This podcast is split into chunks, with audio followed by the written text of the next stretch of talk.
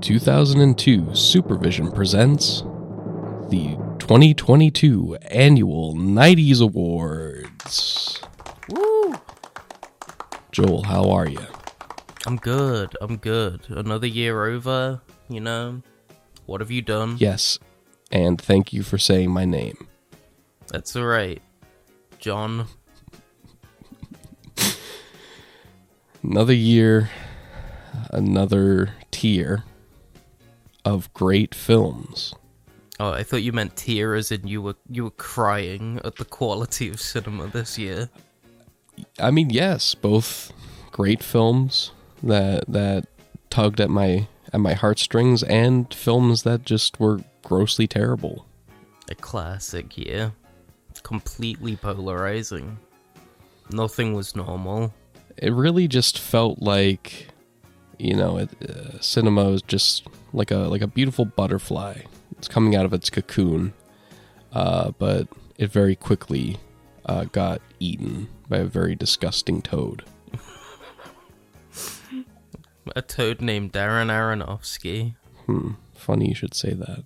Anyways, We're just getting right into it. We've got a lot of awards to get through tonight. we got a lot of awards to go through, and unlike the Oscars, we will actually deliver them all directly to your ear holes. That's a great joke. That's only slightly dated because they've decided not to do that this year. Yeah, but are they really going to do it justice? Are they really? Are they really gonna respect film again? I don't think so. Yeah, right.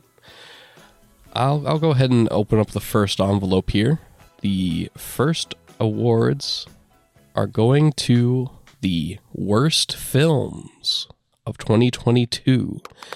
Each of us, that would be Joel and me, Chandler, have chosen three films individually which we have deemed the worst films of the year. And what do you say, Joel? Would you like to, to crack your, your envelope open there and, and, and tell the world uh, your choices? Oh, thank you for letting me go first. How how courteous. Yeah, of course. Mm. Uh, up first, I have not the worst film of the year, but one of. I have Texas Chainsaw Massacre, mm. the one that came out this year, came out. not the not the Oh. seventies one. Gotcha. Uh, very, very lazy, very uninspired remake of Texas Chainsaw Massacre, which has nothing to say but very questionable conservative politics about gentrification. All in all, just a huge mess. Like, not really worth watching at all. That's all. Mm. Uh, I'll, I'll, I'll pass one to you. Why don't we do one at a time? Oh, like yeah. we're, uh, Let's let's let's shuffle it. Let's let's yeah, collate this. let me let me rip this open here. Uh, I will say one of the worst films of this year will go to Men, Oh, the Alex Garland film. I didn't realize you This- hated it that much. I actually hated it this much. I was sitting in the theater, sort of contemplating if the existence of movies was a real thing that had happened. And up to this point, I was not fooled. Like, Men was not what movies were. But it's true. It is just a sole instance in a sea of many terrible films this year. But I found it to be uh, extremely vapid, just not even close to hitting any points, even. Like, there's so many things that it's trying to say, and it just doesn't come close to any of it. It's messy, it's gross, it's just a. Just a very disgusting fart of a film. I'm sorry to say. All right. Up next, I have Speak No Evil, which I don't know if you even know about. It is a Yeah, Danish no. horror movie. Uh, a lot of people told me to watch this, said it was alright. I'm specifically thinking of one uh, critic who I will not name. But Speak No Evil is one of the clumsiest horror films I've seen to date. Very sort of like.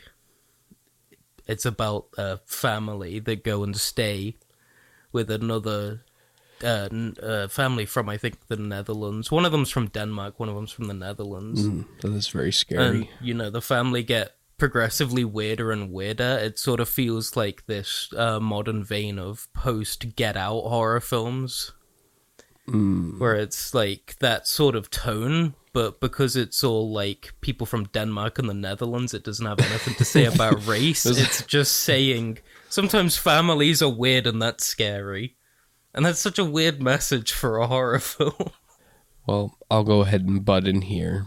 And I, I decided to give a special worst film award to Fantastic Beasts The Secrets of Dumbledore. Uh, because uh, transphobia is pretty bad, actually. And and the movie itself, like, I don't know why we're still trying to do this. I don't know why we're still here. I don't know why we're still doing the Harry Potter thing. It seems like it's been worse than the Hobbit trilogy ended up being. Seems like it's been a real mess. And I just skipped the last one entirely, so. I, I, I like to think that Peter Jackson at least has some directorial vision.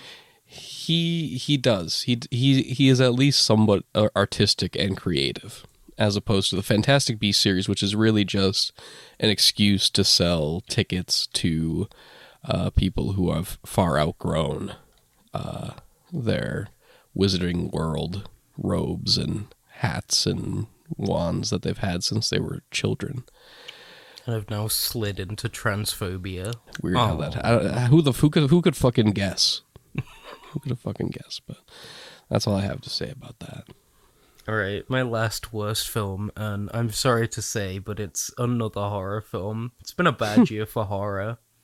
Uh, Scream 5, also known as Scream. Scrufiven. I, I get what they were going for. They wanted to be sort of a a meta take on, you know, soft reboots on legacy sequels. But the problem with that is that the film itself has absolutely no self awareness. And for a meta horror, that's uh, just a crushing blow to how funny you can be. So it's a very sort of just like, it's a slog to get through. It's very ambling, doesn't have much to say. Especially when you say that it's it it's it's in the Scream series. That literally the whole purpose of that series is to be self aware. Yeah. But Scream 5 itself is sort of indistinguishable from any other sort of meta horror film that's come out in the past few years. I think, especially like for a Scream film, these are hmm. supposed to be held highly at the top of the chain of meta horror, and Scream 5 is such a downgrade. I'm not even like upset, but you know, sometimes you just see a bad film and you know it's gonna be one of your worst films of the year and no hard feelings. I want Radio Silence to do better. I'm not sure they will, but I'll be there for them anyway. All right. Well, Darren Aronofsky, I bet you thought you got off with that little joke at the start at the top of the program. I thought you thought, "Oh, whew, they're joking about me. I'm safe." Well, I got to say the last film here on my worst film list is going to none other than the 2022 film The Whale by Darren Aronofsky. How unfortunate. This film not really. No, this is a terrible film. No, I'm sure it is. I just mean that we were all so excited for it. I, exact. It, you know, it's, it's Brendan Fraser. He's coming back. This is his best performance ever. And here's the sad thing: is that it is probably one of his most acted performances. It it really is like good. He's actually doing it, but he is acting.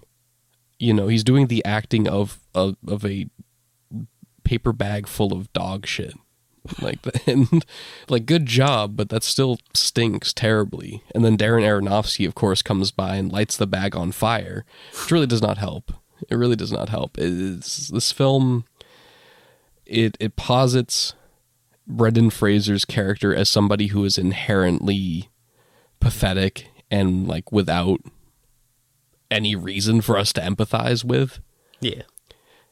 and then you know we have to go on a two hour odyssey of catholicism and shady shaky you know, uh, weight politics and preaching. It's It sounds a lot like Mother, which was also very messy and preachy.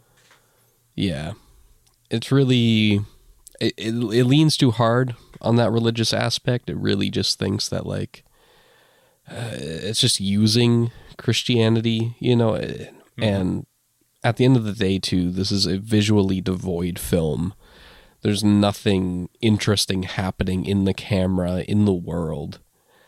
And I understand that that's part of the reason. It's supposed to be a very small academy ratio and it's a stagnant apartment, but I just nothing. And there's the scene where Brendan Fraser opens a drawer and there is a singular granola bar in it. and he frowns. He's so sad. He's so sad. And then he opens up the drawer and there's so many candy bars and he's so happy. It, this film doesn't understand anything about obesity like parody, or which it's exactly this film is a parody while also trying to take itself seriously. Fuck this film.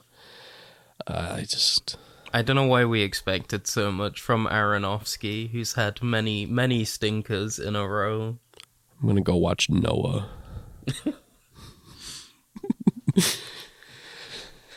oh fuck! All right, well, I got that out of the way at least. Yeah. No overlap, and also I don't think either of us saw any of each other's worst films. Hey, So good job. cl- clearly our warnings to each other worked. yeah, I'll, I'll take your word, definitely. But uh, I think you got the next envelope there. I don't know if you could uh, read it out for the audience, for the people in Uh, the back. The front of this says Most Average Film Award, Oh, awarded to the film which was a perfectly enjoyable watch. Didn't break any new ground. You know, it was just pretty good. Pretty average. in one eyeball, out the other. The perfect film, as it were. I guess technically. Uh, I, you feel free to go first. Mm, oh yes, oh of course. Uh, looking in here, I have to say the most average film I watched this year was The Unbearable Weight of Massive Talent. That's a good choice. That's a good choice, actually. And thank you. Exactly. It is a real straight down the line. It did not impress me in any way, but it also never made me, you know, mad or sad or uncomfortable. It really did just exist for 107 minutes. Yeah. And you know, I got to say for the for the parts where it maybe fell below average, uh the existence of Pedro Pascal uh you know, that that alone at least patches things up. And I got to say straight down the line 2 out of 4 stars. Not much more to say about this film, right? It's just very like it's competent. It makes you laugh maybe half the time, maybe maybe a third of the time. Let's let, let's say a quarter to be safe. It's got a little bit of action that's like somewhat flat, but it still moves at a reasonable pace. It's just you know, Yeah. it's it's alright. Yeah. I might suggest it to Mida. Very true. Very true. Good job, Tom. Good job uh, to good old Nick Cage there. Good job, God. everybody.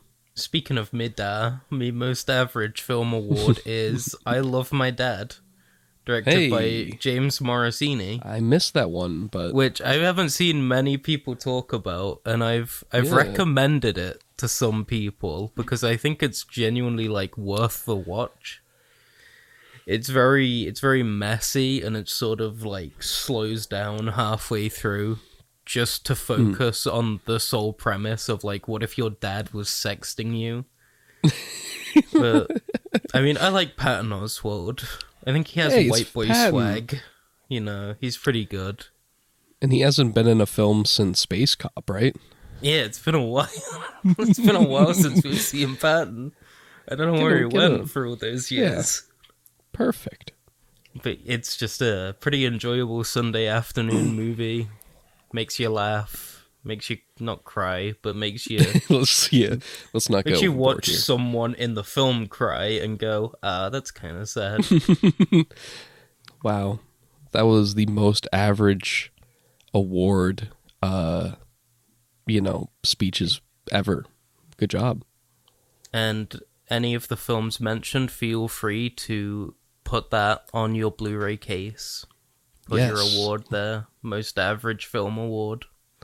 Yeah, with the with the golden olive leaves, the branches, most average film award, the 2022 90s. I think that'll really boost sales. Yeah, if anyone sees your Blu-ray in HMV, they might pick it up. Most average film.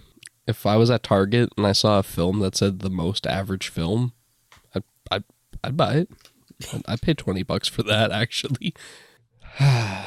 Ooh, this this uh this envelope here is a little sticky. And you you, you want to be careful with this one. Okay, what's it say on the front of it? says here the Viggo Mortensen Memorial Best Cock Award parentheses and lifetime achievement. Yes, we would we would like to give Viggo Mortensen his lifetime achievement for having the best cock in cinema. One of the best appearances of a cock ever. Indeed, I have to say. But we're talking about Um, this year's cocks. Yes, the the the award is named after the great Viggo Mortensen, but this is for uh, uh, excellence in penis performance in the year of 2022. So, if you would like to please have the honor, let the people know what uh, what what are your thoughts. I would, thank you. Uh, I Hmm. have my best cock here. It is Steve-O's Beehive from Jackass Forever. How glorious. You know, I've seen the Jackass cocks a lot throughout my whole life. Plenty. Uh, I saw Jackass Forever on the big screen, and seeing Steve-O's magnificent package in higher than 4K. I was sat in the front row. It was ginormous. I took my mother to see Jackass Forever, which is pretty fun. Nice. Good move. I wasn't expecting so much uh, comedy intro, but Hey, you know, ballsack full of stingers. Like, what else do you want from a cock? Yeah, I mean, if anything, the best, per- like, literal performance, he put it on the line for Yeah. that one. So, hats off, Steve-O.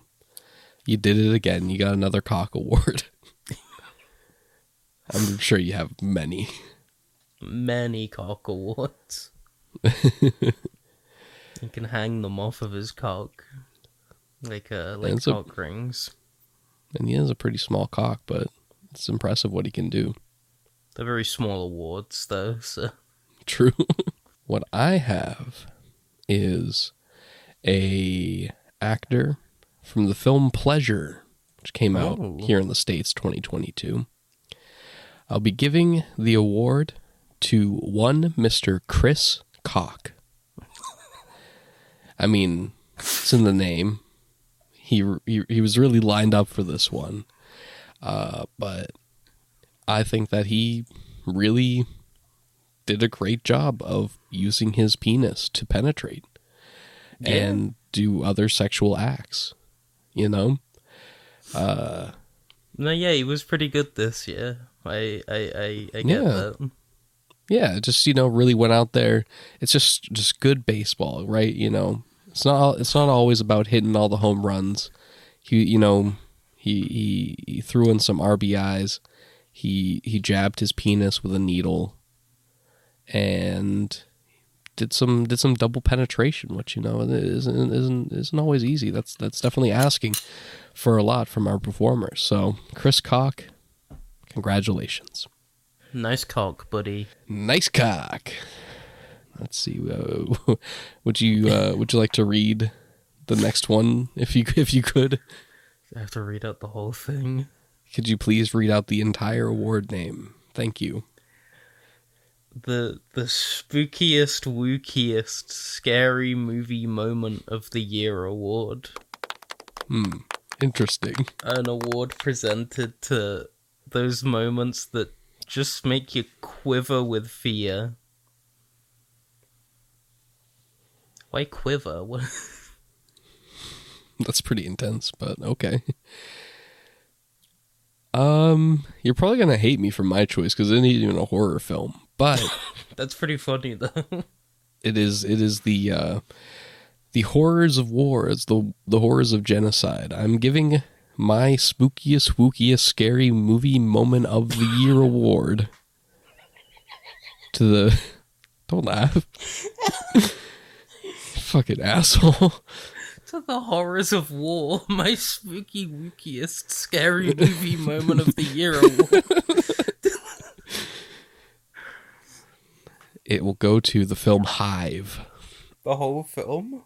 the whole film really it's a a kosovo ian film and it's about a, a woman whose husband is missing due to the recent wars in the areas and uh, indeed I, I found myself kind of scared sort of unnerved uh, by the levels of uh, sexism that uh, the woman uh, and her uh, friends uh, experience in this film, as well as just sort of the overall. There's especially a scene early on uh, where she goes to a, a field where they are identifying bodies, and um, is definitely a very unnerving film. Great film. Uh, I think people should check it out. I think it's on Criterion Channel now on Kanopy in the U.S. So the movie is Hive. Very spooky wooky indeed. Congratulations to misogyny and wartime struggles for That's winning right, the, the, uh, spooky wookiest scary movie moment of the year award. Great job, misogyny. You did it. So my choice for the spooky wookiest scary movie moment of the year award uh, is the Gordy's home incident from Nope. ah, interesting. It was a very chilling scene, Hmm. which horror rarely chills me. It's not a boast, but a fact. Uh, Right. but Jordan Peele, he's such a creative visual director in the way that that scene is constructed, like mostly shot from under the table. Mm-hmm. It's a very sort of almost nightmarish concept, and I mean that literally. I have a lot of nightmares where it's uh, an an average situation goes very wrong, and it's completely out of your control to solve the issue. Right. That's my idea of what a nightmare is. So definitely one of the most unique, creative, and just you know different uh horror scenes to happen this year. You know, it's not a jump scare. It's not like you know, it, it's a little out of the box, which is nice and uh yeah, really really great job. So I'll have to definitely agree with that uh, assessment. about as scary as uh, the war and sexism. Almost. Almost as scary. Good job, Jordan. All right. No, you're, So- you're reading out the title next. I'm there. Yes, uh, I'm, I'm remembering we're, the uh, order. Yes, we're now sort of into what you might call the actual awards. the um, real awards. You'd be an asshole if you said that, but it's true. It's true. Next awards go to best makeup. Best makeup. What do you say, Joel? What what what do you think had the best makeup this year? So, best makeup for me, hands down, is The Munsters, Let's directed by Rob go! Zombie. Do we have a share? We have a double shot, baby. Let's go. The Munsters. First double award of the night. Fucking love the Munsters, baby. What a what a great time the Munsters was, and I hear that that's oh, controversial. I hear that not a lot of Apparently. people enjoyed the Munsters. I I just had a blast throughout the whole film. And like the point is, is it's supposed to be a little bad. Like it's you know, it's Rob Zombie. it's it's Rob Zombie who's a very acquired taste. But I I've been a Rob Zombie fan for years at this point, which is sort of mm-hmm. embarrassing to admit, but the Munsters is Rob Zombie finally saying, you know what, you will complain about all the screaming rednecks in my films. What if I just make the most like cheesiest, family friendly, goofy, funny film that I can? Because I just love the Munsters so much. And then he did it. He he successfully made it. And the makeup in the film specifically what Oh, we're here to talk about. on. Yes. like I I've seen these actors a lot of times before. Jeff Daniel Phillips especially. We all love him Yep. quite a lot. love that guy. Uh the transformation that they all go through to look like so creatively like the Munsters of the TV series. They're almost like unrecognizable, all of the actors, except Sheri Moon, who I'm sure Rob Zombie just wanted to look at Sheri Moon Zombie some more. I gotta say, the makeup almost looks them makes them look animated. You know, they they're really elevated out of the real world, which is the whole point of the Munsters. You know, these are monsters. They're supposed to not really, uh, you know, they shouldn't exude normalcy. yeah, it's the Munsters. It's fun. I'm glad that we don't have to do two separate awards and two de- two separate uh, monologues. We can just keep on going. That's the mutual Munsters fun here. It's loved by the whole family. And up next, we have best score. A lot of great Uh, scores this year. yes. A lot of a lot of incredible ones. I'll hand it over to you. Thank you. You know, not a lot of just scores in general nowadays, aren't there? Right? You know, music is kind of taking a, a back seat. Uh, but I believe this film and whatever the fuck Joel decides are really keeping the music alive and well, still playing. My award this year goes to Inu O, the animated feature from Masaki Yuasa. I mean, I get that it's a music film, but it doesn't change the fact that it has a kick-ass soundtrack. like, Yeah. it's uh, I mean, it's great. what is a musical if not putting the score first in a movie?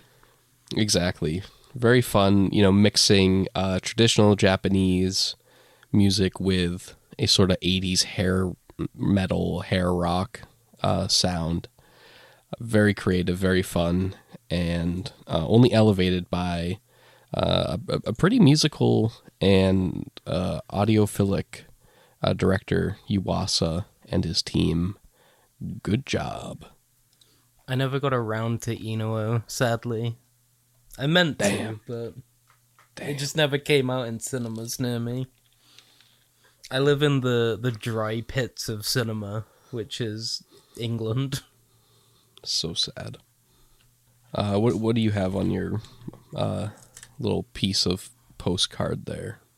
On my piece of postcard for best score, I have The Batman, Ooh, the score what? by Michael. Yeah, I want to say Giacchino. I've never actually checked. It could be Giacchino. I'm so sorry, Michael, but you won Best Score award. good so- job, Michael. Yeah. uh, yeah, that's true. You know, I've been thinking about the Batman a lot, probably because I watched it right at the beginning of the year and then also in the middle of the year. So I've kind of just seeded a lot more of it through my year than I needed to. hmm But of of first, I thought it was pretty almost comedic using uh, something in the way. But like, the more I think about it, the way that that is like extrapolated into the entire score, it's sort of always there through this very sort of deep, dark orchestral score that's almost reminiscent of Danny Elfman's old Batman score, but just a little less gothic. It's it's very good, it really is, and it's almost a shame that it was uh, not included in many award shows that I watched, including the big one that is upcoming that I will not mention. That shall not be named. Yeah, Uh, it's very surprised. I mean, it, it's it really kind of I don't want to say leans, but definitely has a, a bigger emphasis on music than other films this year. So yeah. too bad, but I, I I will I will second that. I think that's a great assessment. I'm glad that you're not just like harshly disagreeing with anything I've put. I hey, I actually kind of like the Batman. So They should do that at the Oscars. Have Warren Beatty like read out the award and then Faye Dunaway harshly disagrees. He's like, no, that film sucked. yeah, just have some have a have a dissenter up there for everything. There is no way that Coda won Best Picture. No way. The next award will be given for best sound. So not the music, but sort of the soundscape of the, The film. best sound is wine pouring into a glass. Yes, mommy. Yes. This- The best the best sound is waking up in Bermuda and the waves and I'm drinking Moscato. What, what thought you meant waking up in the Bermuda Triangle? Oh god, we're, Lost. we're The sounds of panic as you and your entire ship are lost at the Bermuda Triangle. the sounds of confusion and chaos. Congratulations on best sound. Uh tell me Poppy, what do you got? Uh, best sound. It's a little like out of left field, but best sound for me was Jackass Forever. Interesting. They they do a lot of like unrecognized sound work for the Jackass films. A lot of those are like punched up, replaced, given sort of the best sound that fits for the impact of the scene. Hmm. And I think especially watching it on the big screen, I'm thinking specifically just like the first one, the human ramp, those impacts when the skateboard and the bike hit yeah. the ramp, those are like loud as fuck. and it really really like puts you there in the scene hearing all these really like loud thuds of men hitting the floor as hard as possible it just makes the experience even more enjoyable Yeah. They they obviously put a lot of thought into the sound, you know, in some way or another. and they always have there are a lot of iconic sounds that come from jackass and it's it's not stopping anytime soon or it is because we're probably not going to get another jackass film for another 20 years but Hey, I'm I'm probably the most anticipated uh reboot in that I can think of. But Make it a TV series. Bring back the TV series. In the age of streaming, when TV series cost about as much as a Jackass movie, do it. Why not? Go for it. Have fun. I am going to give something which is maybe a little cheating, but also it works. You're cheating. Uh, yes, I'm giving best sound to Moonage Daydream Ooh, because there are actually a lot of like non-score sounds in this. There's that. Hmm. And also, in a way, the music that's used is not so much a score as it is a soundscape, right? It, it, it exists as an audio experience as opposed to I'm sitting down, I'm listening to, uh, you know, uh, Diamond Dogs or uh, Moonage Daydream or uh, any of like listen to a song, right? Um, I think that it's all exist as sound, really, uh, as the whole thing is an experience. Moonage Daydream is an experience. Um, and that's what I say. And honestly, these are pretty, uh, you know, obtuse awards, anyways. So fuck it if it's even Yeah. actually correlates to what it is. fuck it, best sound, Moonage Daydream. Great give film. it to whatever you want. You know, fuck it. Why not? Happy birthday, David. That's right. uh, The awards. Congratulations on winning the Best Sound Award for your film, uh, Moonage Daydream. Yes, thank you for coming here and accepting the award. Ah, yes, well, you know, it's uh, really great to be here. So that's, that's what David sounds like. well, ever since the incident. And now for our 90s halftime show, here's David Bowie with Tuesday's Child. Oh, let's go. I fucking love this song. Thursday's Child, you fucking idiot. oh, look, you made Bowie upset. He's fucking. He's fucking. He's storming off the stage. He's not even performing You don't even know the what s- song. He just threw a drum at me. You don't even know what fucking song he's playing. Do you know how much it costs to get him on here? He's fucking dead. Jesus Christ.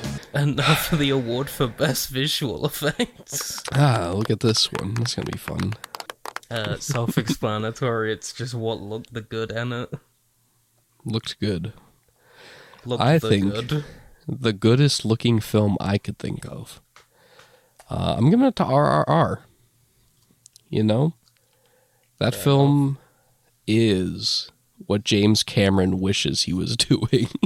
it, it, it's actual spectacle. It's actually visually exciting.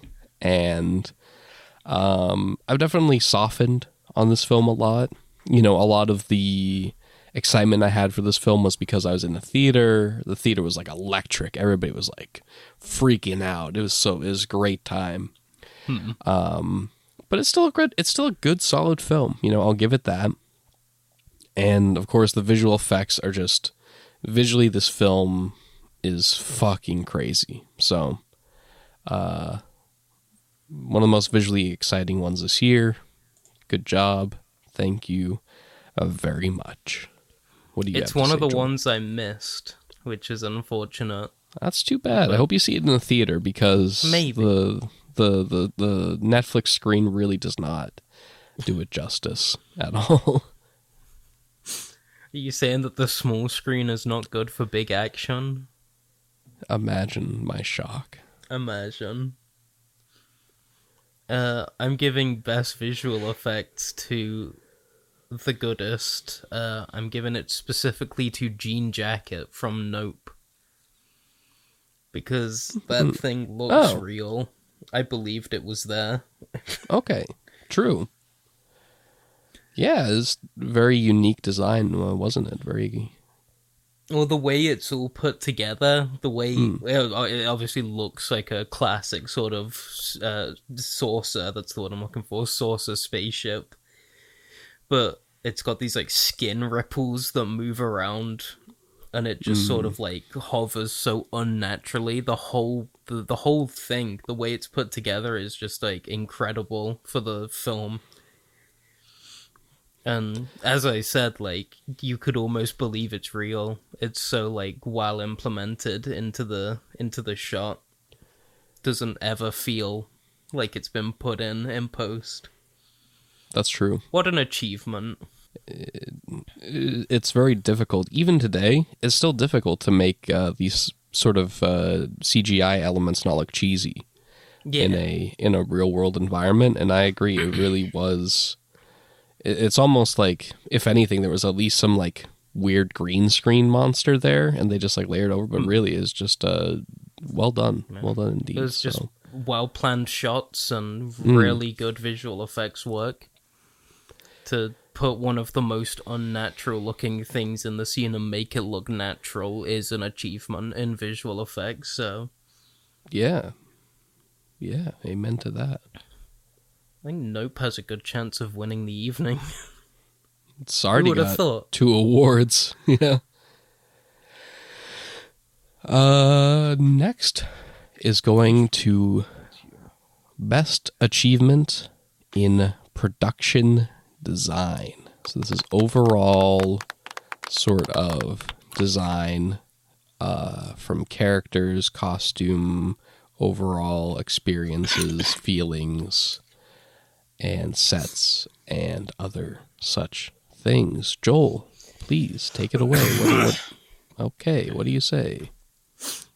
Uh, so we've had these lists going for a while, and for the for the longest time, I had it's not there anymore. But for the longest time, I had the Munsters again.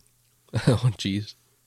Uh, I th- I, th- I think the Munsters production design was incredible. It looked great. Definitely, definitely.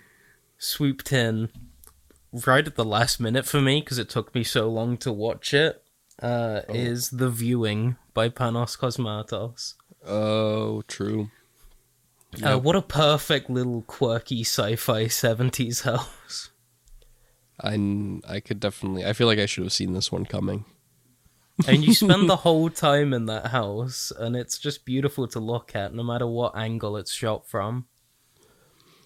And he has a funny little control panel that makes absolutely no sense, but it's perfect for the vibe of the film because it's just Yeah, it's completely like, the rows of unlabeled buttons. and they control like eight tracks.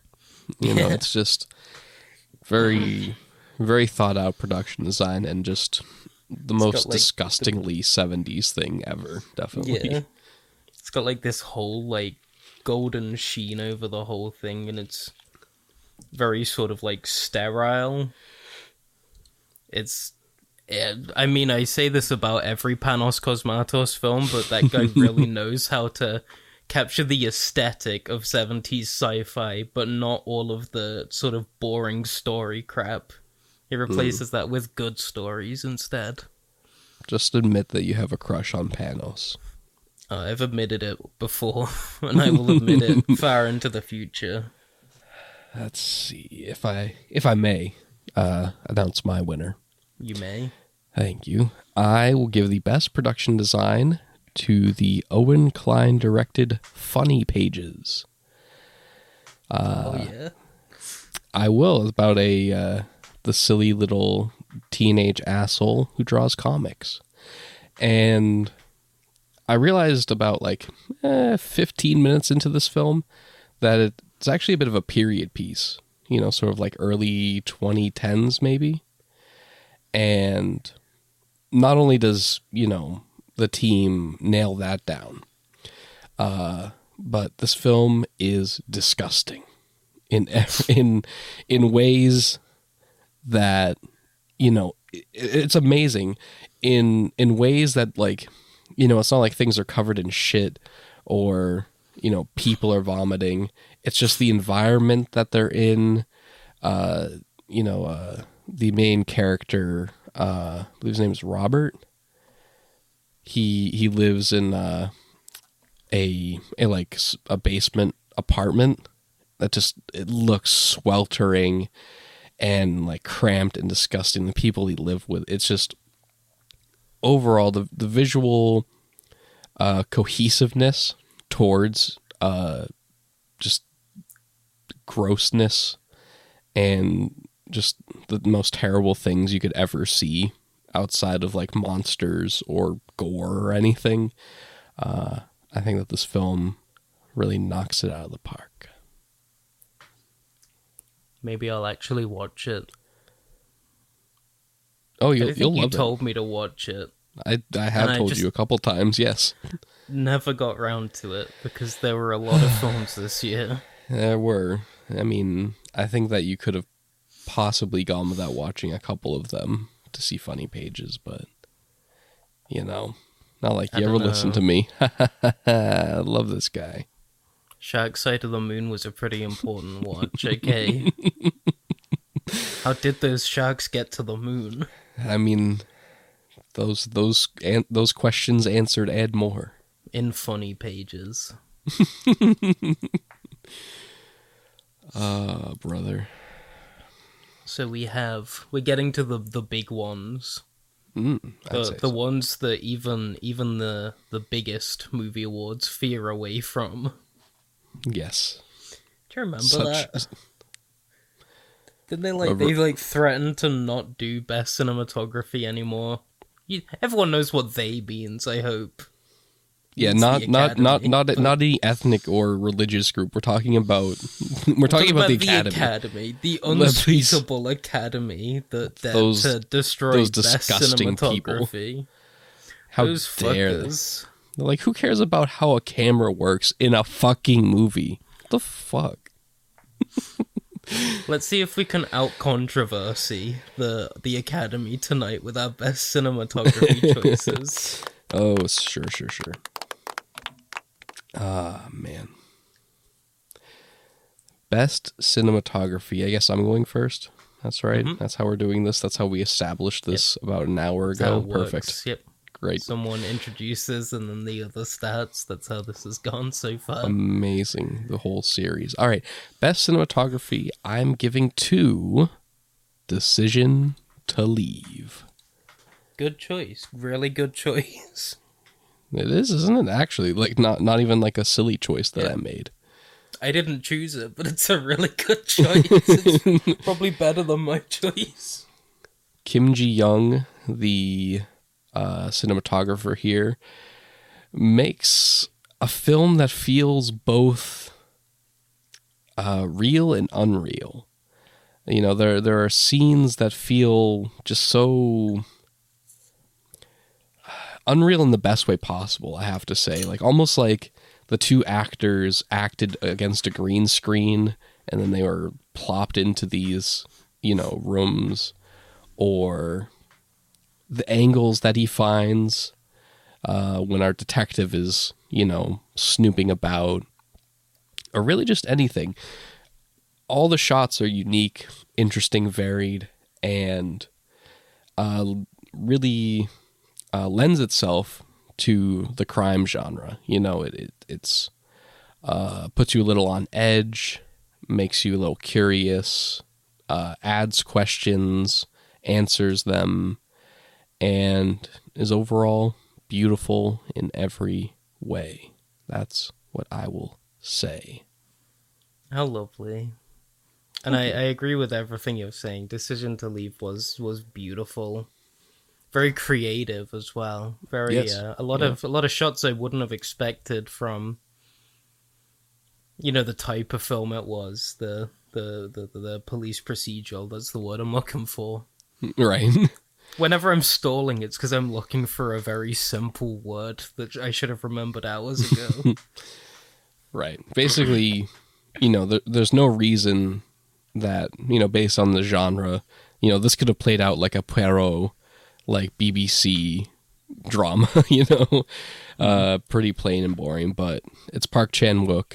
It's, uh, it's our cinematographer here again, Kim Ji-yong, and knocked it out of the park. I'm to try to not say knock it out of the park again tonight, ever again. I apologize. He's from Boston. I fucking love baseball, dude. Come on. What can I? What, can, what do you want me to do? I'm about to start a fight. I want you to Oh. be ready. You're Okay. about to you're about to take hands. I'm about to take hands. Okay. Yeah, yeah, yeah. Interesting. What do you have to? What, what What's your ch- choice for best cinematography? Uh, my award for best cinematography goes to Jarin Blaschke for The Northman. Fuck out of here. Get the fuck out of here with that. I I loved The Northman. I know You you, know- fucking despised it because you, You don't know- know how to have fun, but, But The Northman is Here's. Mhm. no, actually, here's the thing. I'm actually going to agree with you. I'm going to say that if I'm going to make any concessions and say that something good came out of it, eh, I'll, I'll give you the cinematography. I'll give you that. I'll give you. it's I'll very you well shot. It's yeah. Yep. but I just think it's a very good film overall, and I know you Yeah, don't. well, well, you know, we're just talking about cinematography. How about we just stick to that? I think the way that Jarin Blaschke shot all those really awesome action scenes and that really compelling dialogue Mm-hmm. is he knocked it out of the park. Oh. No. Using my own words against me. It was a grand slam. Um, you know what? It's not the worst thing you could have said. Oh yeah, what's the worst thing I could have said? I don't know, probably like Hitler or something. I don't know. For best cinematography. I mean, the state funeral of Queen Elizabeth was this year, so Oh, that's magnifique. Magnifique. Their cinematography. I almost felt like I was watching that bitch rot. Can't wait to get the 90s band from the UK. It's about time, frankly. Oh, Lord. anyway, back to our film awards. Yeah, oh, interesting. interesting. Uh, well, what do we have here? What's next? Best editing. That's what we have here. The best in editing arts. Editors nowadays, especially, I feel are, are pretty underappreciated. Yeah. But we're here to change that. And then Joel, nowadays, I feel like everyone in the film uh, industry is underrecognized except for actors. Eh, that's true. And the occasion, not even directors.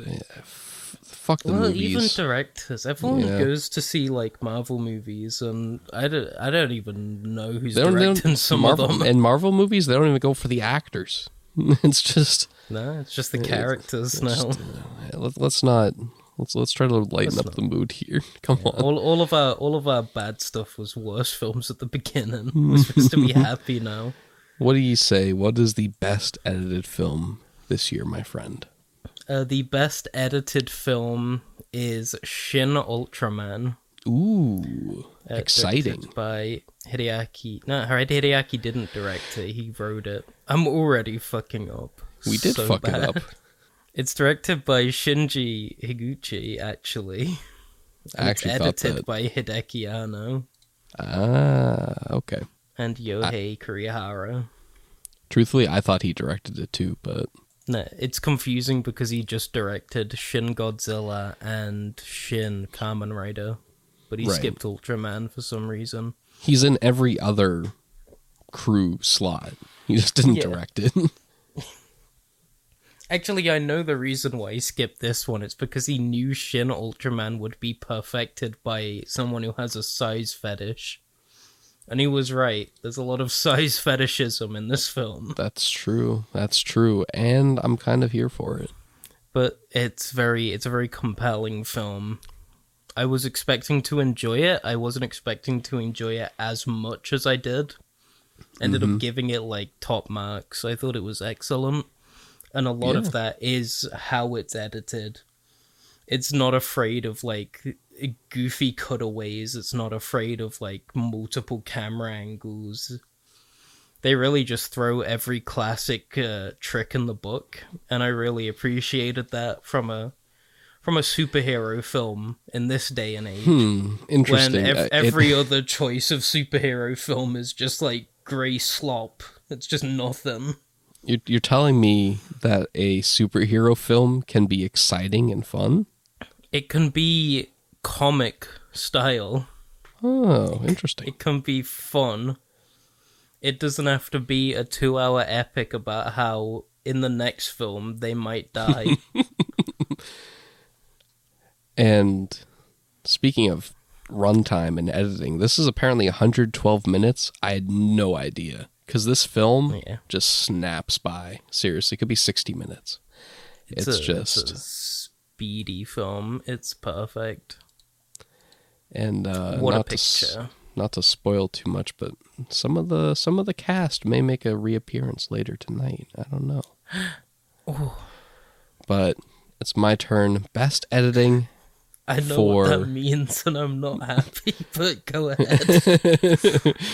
Uh, I might I might have slid my hand a bit too early here, but uh, giving this award to uh, the American equivalent of Shin Ultraman. That'll be the film Elvis. Editors Matt v- Villa and Jonathan Redmond.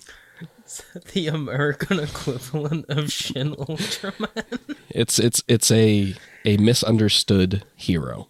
Uh, am I right? Am I right in understanding Truly, this? truly. Right? I think I got that right. Elvis is it surprised me how much I liked it. Even It's a in great film, yeah. even no matter how much I still give it 3 stars, it's like the biggest three stars ever. And a lot of that comes down to the editing. You know, a lot of people uh, swear by Baz Luhrmann and his visual style, but that visual style comes from the editing. And you know, the the team that he put together for this uh, put together some, you know, being a basically an American film. I know that Baz is an Aussie, but that doesn't really count. Um, you know, for an American film, a big studio one at that, coming out in 2022 to do something as exciting as this one has, with its cuts and fades and weird like dissolves like into other scenes.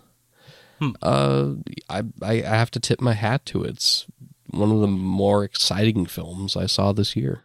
Yeah, I think like Baz Luhrmann. I know he didn't edit the film himself, but Right, right, right. Baz Luhrmann's sort of like very frantic idea of what a film should be. It it takes very good editors to construct that, Mm. and like, uh, what what is it? Villa, Vi- Villa, Villa, Villa, and Redmond. They did a very good job, is what I'm trying to say. and Elvis was a shocker. I was expecting it to just be like another another Rocketman, where it was just like, yeah, it was pretty Oh, good, but I'm not gonna think about it forever. But no, I'm gonna think about Elvis forever. Kind of actually. I I I could go to watch it again. Actually, now that I said now that I think about it. It's one of the most exciting films of the year. One of the ones where I really like felt like I was back at cinema. Because cinema closed in 2020 and just never really came back until now. Yeah, it's definitely you don't always need a Baz Luhrmann film, but uh, this one came in clutch when we really needed it. So, uh, I believe that It's- you will be reading the next yeah. one. We're we're we're so con- we're really I'm gonna have to try and explain hard. the next one because so far Oh, they've yeah. been pretty straightforward, but yeah. out of left field to bring back baseball, uh, best original idea, Wow. which is Let's try to be more If- specific. very very confusing. Um, So, yeah, I'm not even sure I know what the fuck Well- best original idea means. well, we have a best writing award. That'll be the next one. Sorry to spoil it. Oh, But- shit. best original idea does not necessarily denote the best writing. No offense, it's still probably good writing. Uh, but think of it almost as like best screenplay. I guess we could almost say. Not that we've actually read the screenplays, but It's so funny because the way you explained this to me earlier in the year, uh oh, uh, you said it was sort of the most like creative take on a film. yeah, that's that's true too. That's true. So You like know, the it- most interesting film, and I went with that. I put a I put it what I would consider to be a pretty bad film.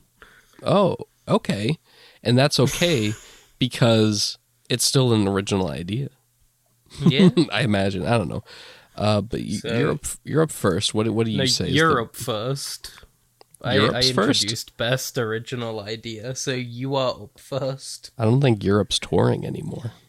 uh, but um, got This him. is falling apart at the seams. They wouldn't have. Actually, no, they would do this at the the big one, the big They awards. would actually. They would actually pull that shit. They would joke. fumble for like two and a half hours and then have some weird like sexual harassment gag. True, very true. Best original idea. My pick is "You Won't Be Alone." I don't think I've ever heard of this. So. It's in your watch list, so fuck you. it is a Serbian film. Actually, it, it takes place in Macedonia, but it is about. It's a Serbian film. It is. Oh, no. It's basically. It's basically. It's a Serbian film. no, it is. uh It is about a young woman who grows up isolated from the rest of the town because her mother is scared of a witch taking her away. Uh, spoiler: the witch takes her away anyways, and uh, this woman gets the ability to shapeshift and in doing so, by consuming other people, um, she's able to take on uh, the lives of other people. And these include uh, men, for example. And so this film is a bit of a trans allegory. Um, and I think as an original idea, probably uh, up there this year. Obviously, enough to to win Yeah. best original idea. I, th- I think that it executed a. I wouldn't say it's totally unique. It's based on fairy tale and myth, but uh, with a with a modern twist that I think puts it above the rest. That sounds very, very good, very interesting, very original. Very uh, original idea. Thank you. Makes me look like a sociopath for my Oh no! well, well, well. Oh, oh, what did what did So- you say? Best original idea, night nineties, twenty twenty. Uh oh. Halloween ends, baby. you fucking asshole. That You, film you- yeah. was was pretty Yeah. bad. But my god, if it wasn't the most fascinating thing I've seen in I'll- years. I actually agree with you a hundred percent on this. That film plagued my thoughts like genuinely a hundred percent of the time. For about five days after I watched it. It was so fascinating. It was like watching a massacre. You know? Seriously, seriously. like that thing sticks with you and halloween ends. I was already so fascinated as to hmm. where they would go with the new halloween trilogy after halloween kills which we've talked about oh. extensively in our halloween episode. Halloween ends was already sort of having to build upon a, a dumpster fire and instead of putting out the fire they just sort of like How big can we make this? They, they they put enough gasoline on the dumpster fire to burn down maybe half the town, like it's the Great Fire of London, and frankly, that's way more compelling than just a dumpster being on fire. Uh, yeah. I w- I wouldn't have expected them to go for the route they did for a Halloween film to be about like indoctrination and like compelling young lonely men to do horrible things. Such a fascinating place to take Michael Myers, a place that I I I wouldn't say he's been before, but that's I'm speaking like I love this film and I don't. You love One of the I love the idea of this film. right. You, you love it in the same way that you like watching car wrecks. This is what I mean by sociopathic choice for best original yeah, idea. no, it's it's it's honestly one of the best original ideas, despite being a, a sequel reboot sort of thing. It it it it you know dumbfounded me, and I'll I'll give it that. I'll give it that. it changed my entire outlook of the Halloween sequel trilogy from one of the most cobbled together messes in horror history to one of the most fascinatingly cobbled together messes in horror history. Oh shit, I kicked the mic. Well, we have the best writing award. This goes out to all of the, the silly quips and uh, other things, actually. I, I didn't write anything down for this, actually, which kind of goes to show how qualified I am to talk about the best writing. But, Joel, Which is, is why Chandler wins worst writing of the year. uh, So, most definitely. Uh, what do you say, Joel? What is the best writing? uh, the best writing of the year, almost like like unquestionably so, is Martin McDonagh for the Banshees of Inisherin. Sure. Yeah. Uh, Actually. a perfect script.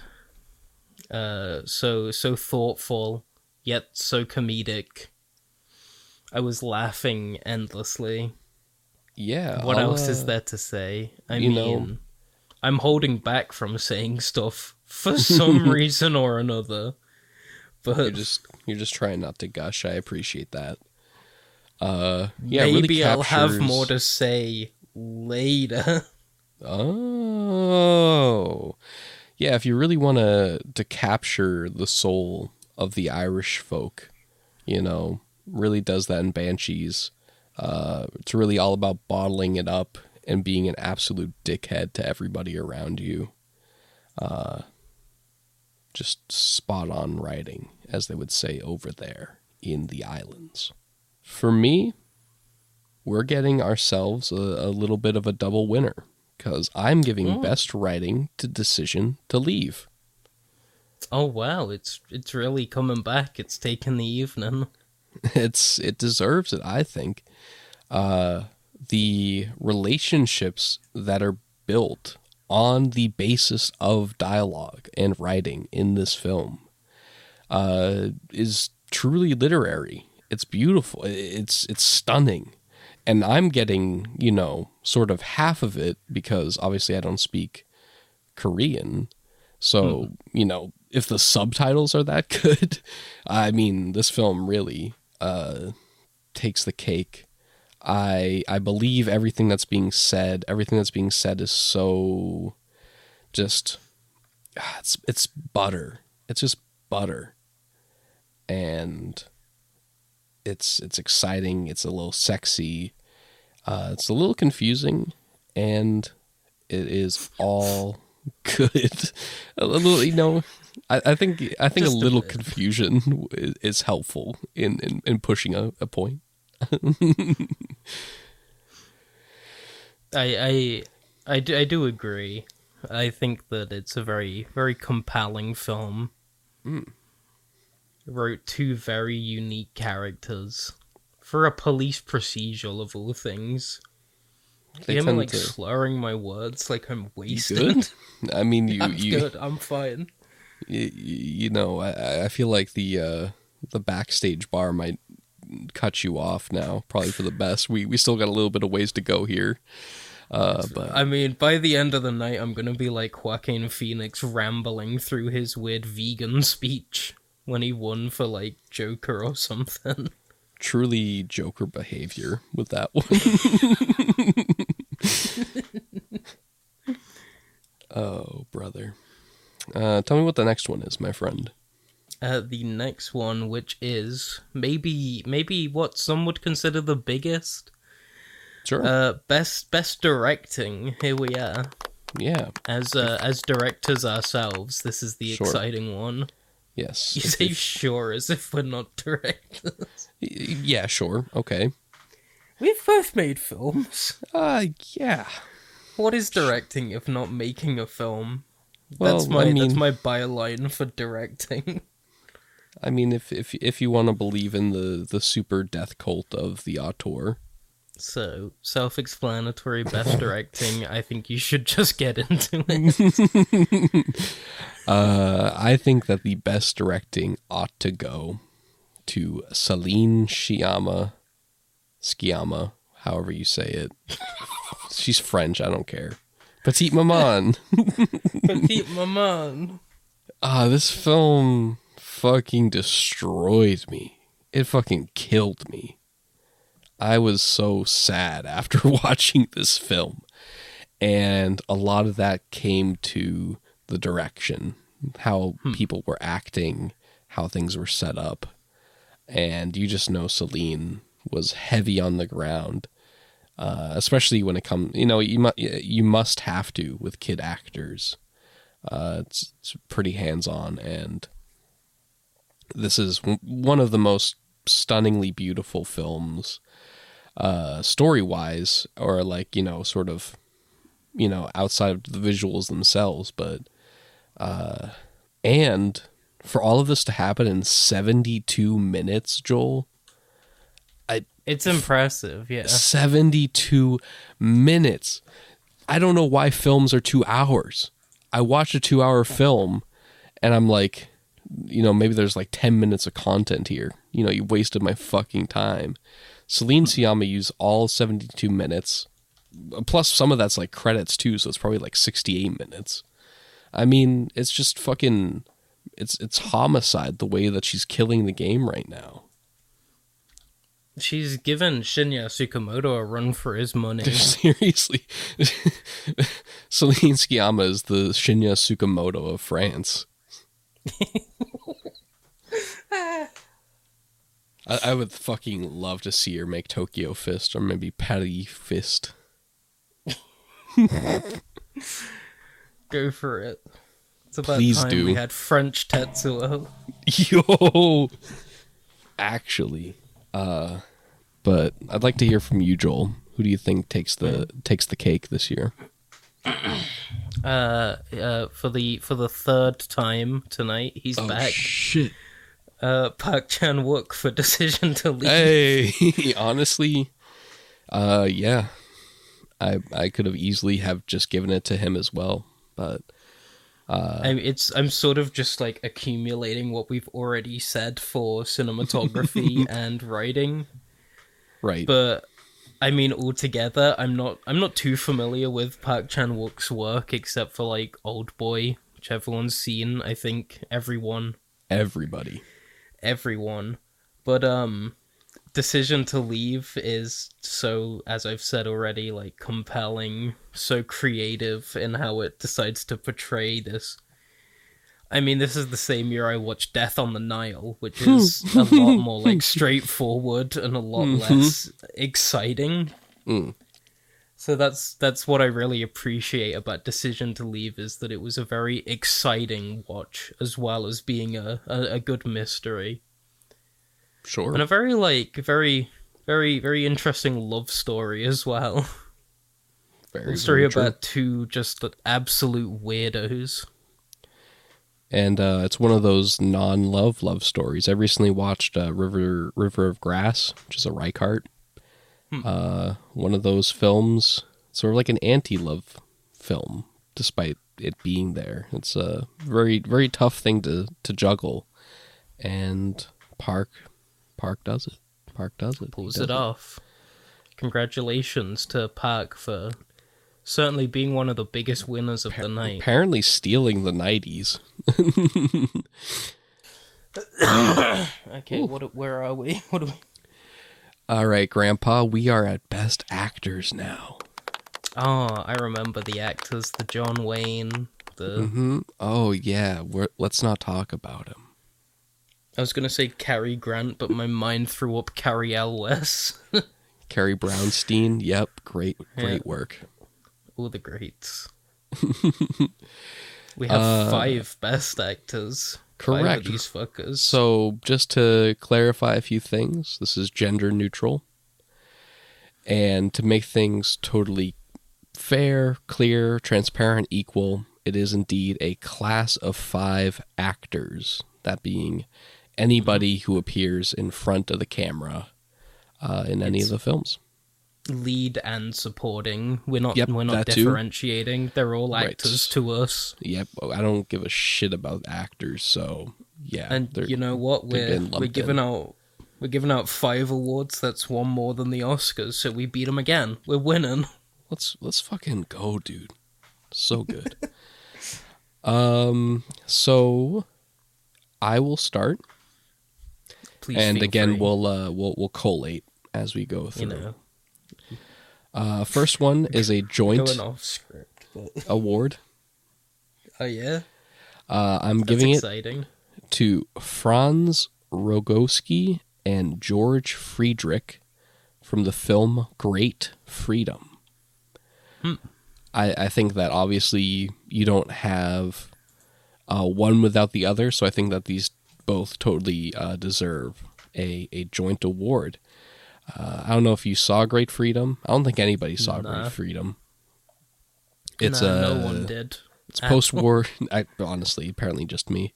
It's uh, post war Germany, and after the war, uh, just in case you thought being gay wasn't fun enough, um, they actually took the homosexual prisoners of war in concentration camps because gays were also sent to concentration camps. Uh, and because homosexuality was was illegal in Germany, even after the end of World War II, uh, they got to live out the rest of their sentences in jail after being in fucking concentration camps. Thanks, America. Uh, so it's it's that story, and it's about as happy as you think it is, which isn't. Sounds like it would take two very good actors to portray such a such a harrowing story. You would be very correct in saying that, my friend. Franz and George, you did a great job. You were pretty gay, and I I like that. I appreciate about I appreciate that in a man. Good job, gays. Another win for gays. In the year we also had Bros. Well done, Oh, gays, for making a good gay film. you know, it's it's not inherent. It's not inherent. Uh, tell me what's next, my friend. Or do you want me to give two? Seems as you've given two. Or... Well, no, I still have five movies, five awards I'm giving shit. out. So, You- You're just giving it to six actors, I guess. uh, seven, but go ahead. Class of five, mate. Come on. I, like I said, they're basically the same. You don't have one without the other. Like the, it's basically one role, even you could say. Um, so fuck you. Go ahead. What's your first one? Uh, my first one is Jerrod Carmichael for On the Count of Three. Uh, I believe a lot of people saw this at festivals in 21, but it came out for me in 22. And I mean, this is about? also this is also like a like a pseudo uh, best directing and huh. best acting award because I just want to give them both. But on the count of Okay. three, See, you're you're you're you're bending the rules too. I mean, I'm not actually giving him best directing because that went to Uh, Park yeah, Chan yeah, yeah. Okay, whatever. But I'm saying that Jerrod Carmichael, if he happens to ever hear this podcast, is on the same level as Park Chan Wook for me. okay, Uh, cool. it's a it's a great film, bolstered by its its two lead performances, but specifically Jerrod Carmichael, who really captures the sort of emotional vibe of I want to say our generation. We're so young, but we're Oh. also we're also depressed and suicidal all the time, and it seems like there's no hope. True. So yeah, happy New Year. I, honest to God, hand on my heart, I've never actually heard of this film in my entire life. I don't. oh, I, I, I've, I feel like I would have recommended it to you, but I will recommend it again to Okay. everyone on the count of three. Directed by Jerrod Carmichael, well, starring Jerrod and also Christopher Abbott, who I've never met anyone who doesn't like Christopher Abbott. So That's fair. And you know, uh, I guess uh, it's always good to remind everybody that we have absolutely no authority in film, since I don't even know what the fuck Joel's talking about. we have so much authority. These are factual Yeah. awards. I'll give it. Yeah, the, once again, put them on your Blu-ray case. We'll we'll we'll, we'll sell units. Yeah, best actor, class of five. We want the whole thing. Please, the whole award, thing with the parentheses. Thank you. If you have the room, please include the other four actors for fairness. Everybody that from both of us actually. So there's probably going to be like I don't know, thirteen or so actors on this. 13 actors. You can put yours at the top of the list if you want to. yeah, but but course, all. 13, please put them on the cover. Thank you. Uh, next for me is going to go to Gwendoline Christie for her performance in Flux Gourmet. Alright, Not for a performance in Wednesday, the TV series. Yeah, uh, well, these are strictly movies here. Okay. Uh, damn. Uh, so for her role as Jan Stevens, the uh, very pretentious and uptight and very silly, quirky, uh, I guess you, I don't know, governess of the culinary uh, audio institute that she runs. Uh, Just one of the most silly performances I've seen of the year. One of the most like self-serious, but also at the same time, it's it's Peter Strickland. It's it's it's not taking itself too seriously. Um, I just love her in this film. She's great. Gwendoline Christie. Uh, she was in uh, the personal history of David Copperfield, which everybody saw. You remember that one? Yeah, that was the one big franchise she was in, and she's never been in any Any other other big big franchises. franchises? None of them. Uh, Yep. Just like, uh, just like what's his face? That one really famous Max Max von Sydow. Oh, right. Seventh Seal. Good job. That was had no big franchises under his Other than. Bergman, he's never touched anything big in the movie field ever. Tell me I what's didn't next. watch Flux Gourmet, but I watched. Uh, I watched. Oh, Blank yeah. Narcissus. I it, Blank- I, it didn't win any awards. Blank Narcissus could have won Best Cock. It's definitely, you know, Yeah. uh, if if we if we'd thought ahead and done best short film, it probably oh would have won god, best short film. so true. But Blank Um, Narcissus, also directed by Peter Strickland, uh, was very very fun. I, Let's I like just- Cock. Let's just let's just make up the best short film award right now. Fuck it. Good right in the middle of best actors. that Blank Narcissus, Blank best short Narcissus. film. Good job, Peter. You got two awards technically. Peter's coming out on top, just like the guy in Blank just Narcissus. like Blank Narcissus. Wah wah. Anyways, back moving on. Back to best actors. What's your next pick? Uh, my next pick, I I I think we might have some crossover here, but I'll Hmm. be I'll be surprised if I'm wrong. Uh, Cate Blanchett for Tar. You'd be surprised, but that's You- still a good you choice. Don't have Cate Blanchett for Tar. Do I not? Wait, why is? Oh wow, I don't even have it anywhere here. That's interesting. Chandler fucking hates Tar, by the way. I love Tar. Not anymore, you don't. Apparently, apparently not enough. But Yeah, Tar was pretty good. It wasn't it wasn't groundbreaking. It was a solid like eight out of ten. Solid. Like I'd recommend it Sure. to people easily. But specifically, Cate Blanchett's performance is so true. incredible, goddamn groundbreaking. I Yeah. buy every second of it.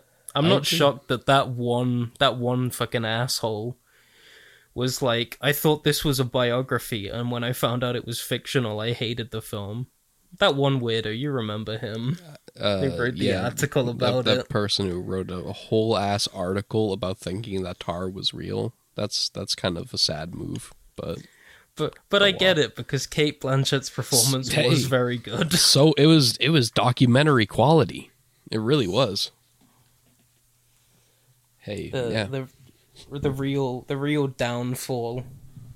What a very a very compelling argument that uh entertaining gamers is rock bottom. yeah, yes, actually, I know a lot of people were kind of mad about that. It's the truth. It's though. just it's a funny punchline. If you can't laugh at yourself, who can you laugh at, you know? so true. So lighten up gamers. You will forever be cinema's punchline. You will be the punchline of everything ever since Roger Ebert kind of put you on that path.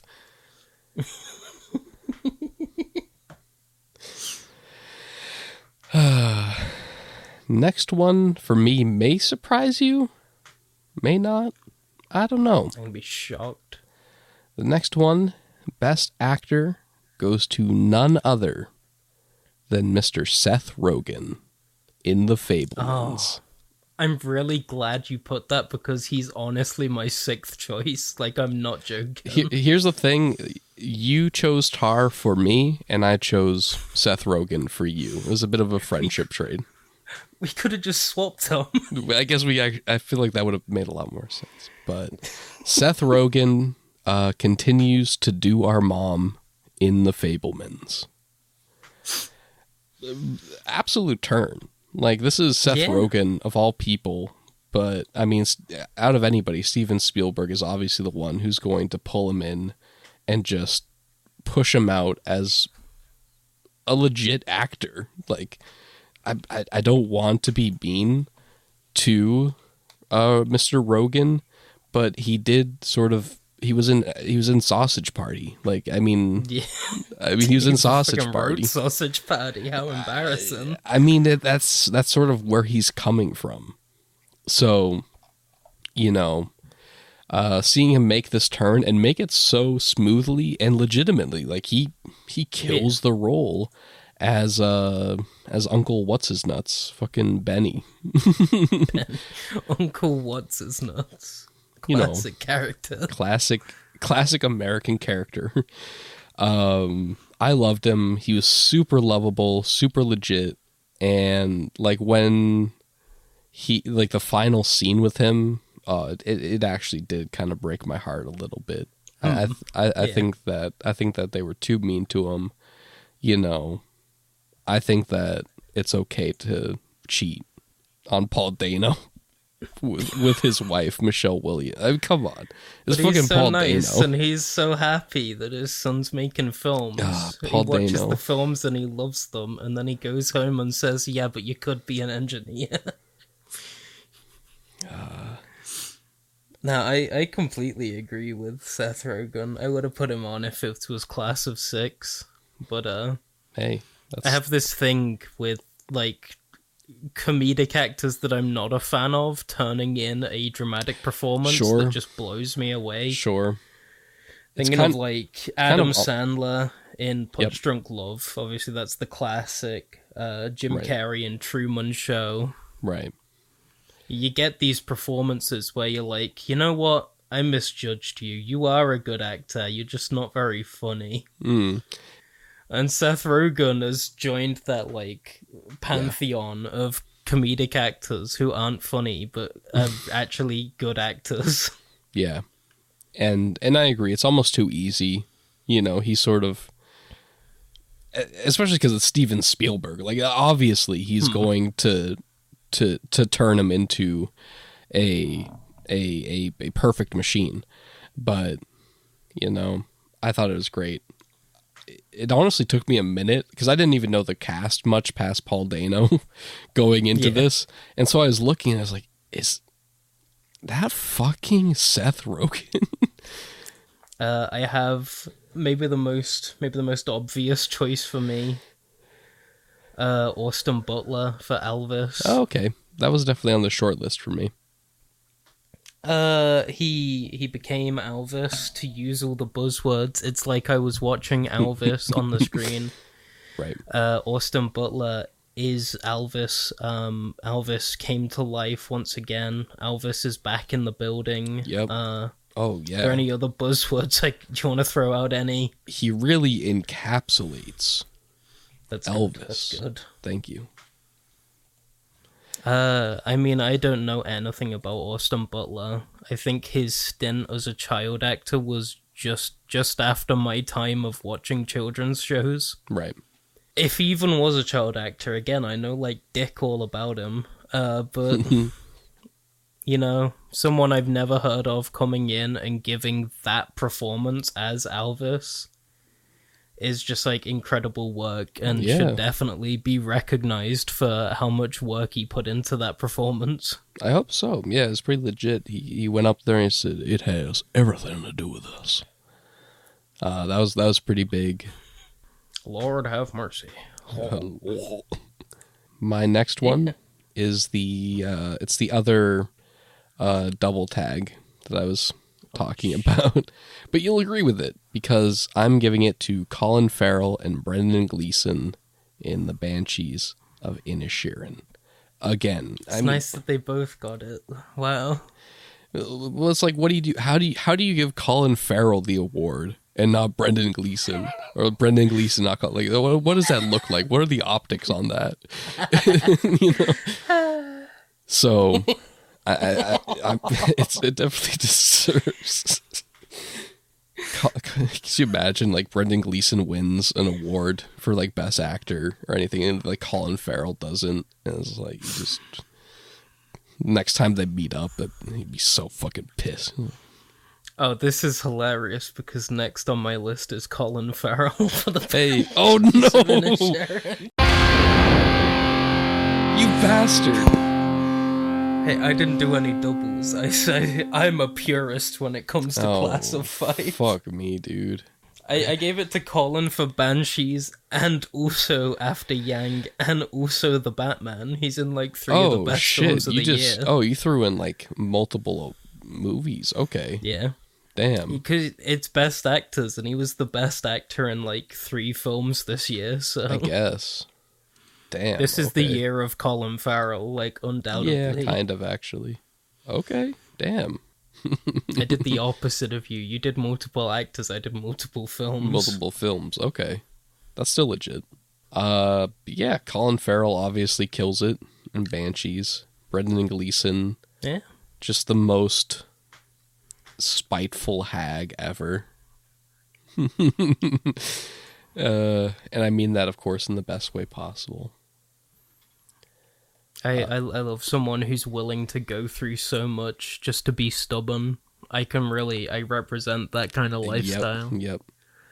Uh, yeah. Just And I mean also like Kerry Condon and Barry Keoghan were also course. very It- it's- good. it's Just a- it's the an act- whole like yeah. lead four cast of Banshees. it's a, it's an actor's film, absolutely all the way. They they everybody sent it a hundred percent with this one. So, you know, we may only say Colin and Brendan, but uh, obviously the film, probably one of the best you could say ensembles of the years. Yeah. If we thought ahead and made that award, but again, eh, fuck it. You know what? We're having fun with it. And you know what? Uh special shout out to Colin Farrell's eyebrows for Ah. doing the Dude, the reverse V shape for the whole film. The entire film, the, the the amount of strain that they must have been under the entire time. Uh, God bless them. He put a lot into that eyebrow acting, and that's why he came out on top for me. He just went Hey, above and beyond. That's true. Brendan didn't have the eyebrows Brendan also didn't have After Yang or the Batman. or any fingers. Womp womp. Oh, oh, good one. Funny. Hey, I got. Apparently, uh, Brendan's gonna be in Joker too, so that's when we'll next see him. See you, Brendan. I like Have how you went silent. I like when you you went fucking silent for that. Yeah, no comment. No comment. We'll see you. We'll so see you next shocked. time, Brendan. Uh, Your last my actor, last I believe. actor actually only won this time. All right. I am going to give it to Diamond Stingley. Stin Stingley? Very sorry. But you were you were in the you were in the African Desperate. I'm gonna give it to Sting. yeah. I I know, I know where you are. I You know. remember that film. Yes. I You're gonna have to really sell this film because I don't I don't. I think gonna I'm gonna have to s- it. Okay, because people haven't I know that you didn't care for it. No, I Um, didn't think it was bad, but I didn't. It didn't like stick with me. That's totally fine. I found this to be probably one of the most exciting American films this year. Um, and a lot of that's because of Diamond. I mean, she gives this this very deadpan but also just very full character. Like you can tell that there's a fullness of character in there, and a lot of that comes down to her acting. Uh, this is The African Desperate by Martine Syms. Yeah, only 4.1 thousand views on Letterboxd. Compare that to like, you know, even something like, you know, You Won't Be Alone, which we talked about, which you you barely even knew about. That has 19,000. I People don't know what the fuck you were on about. exactly, and we're talking about the African Desperate here. It's on Mubi. Like it's not hard to find. Um, but I'm really fucking with Martine Syms coming out as a director. Uh, they've made a lot of shorts. This is their directorial debut. Um, and shout out to Diamond for for you know taking this one all the way.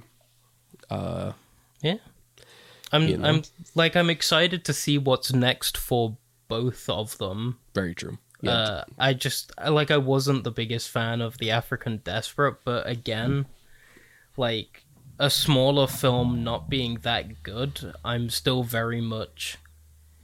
I want to see more from them. I want to see what they can do. I just think it was a maybe a one-off, not for me kind of film, rather than mm-hmm. an overall bad film. Sure. So and you also, should definitely watch The African Desperate. Don't they, like take Chandler's word for it. and um, I also think that it's fair. I, I feel like this is a film that deserves harsher, you know, I don't want to say scrutiny, but you know, it, it- it's a legitimate film. It's not some stupid blockbuster. So, um, you know, it, it's almost like two stars for this is equivalent to like four stars for Top Gun Maverick. You know, it, it's uh, it's sort of definitely in a different class.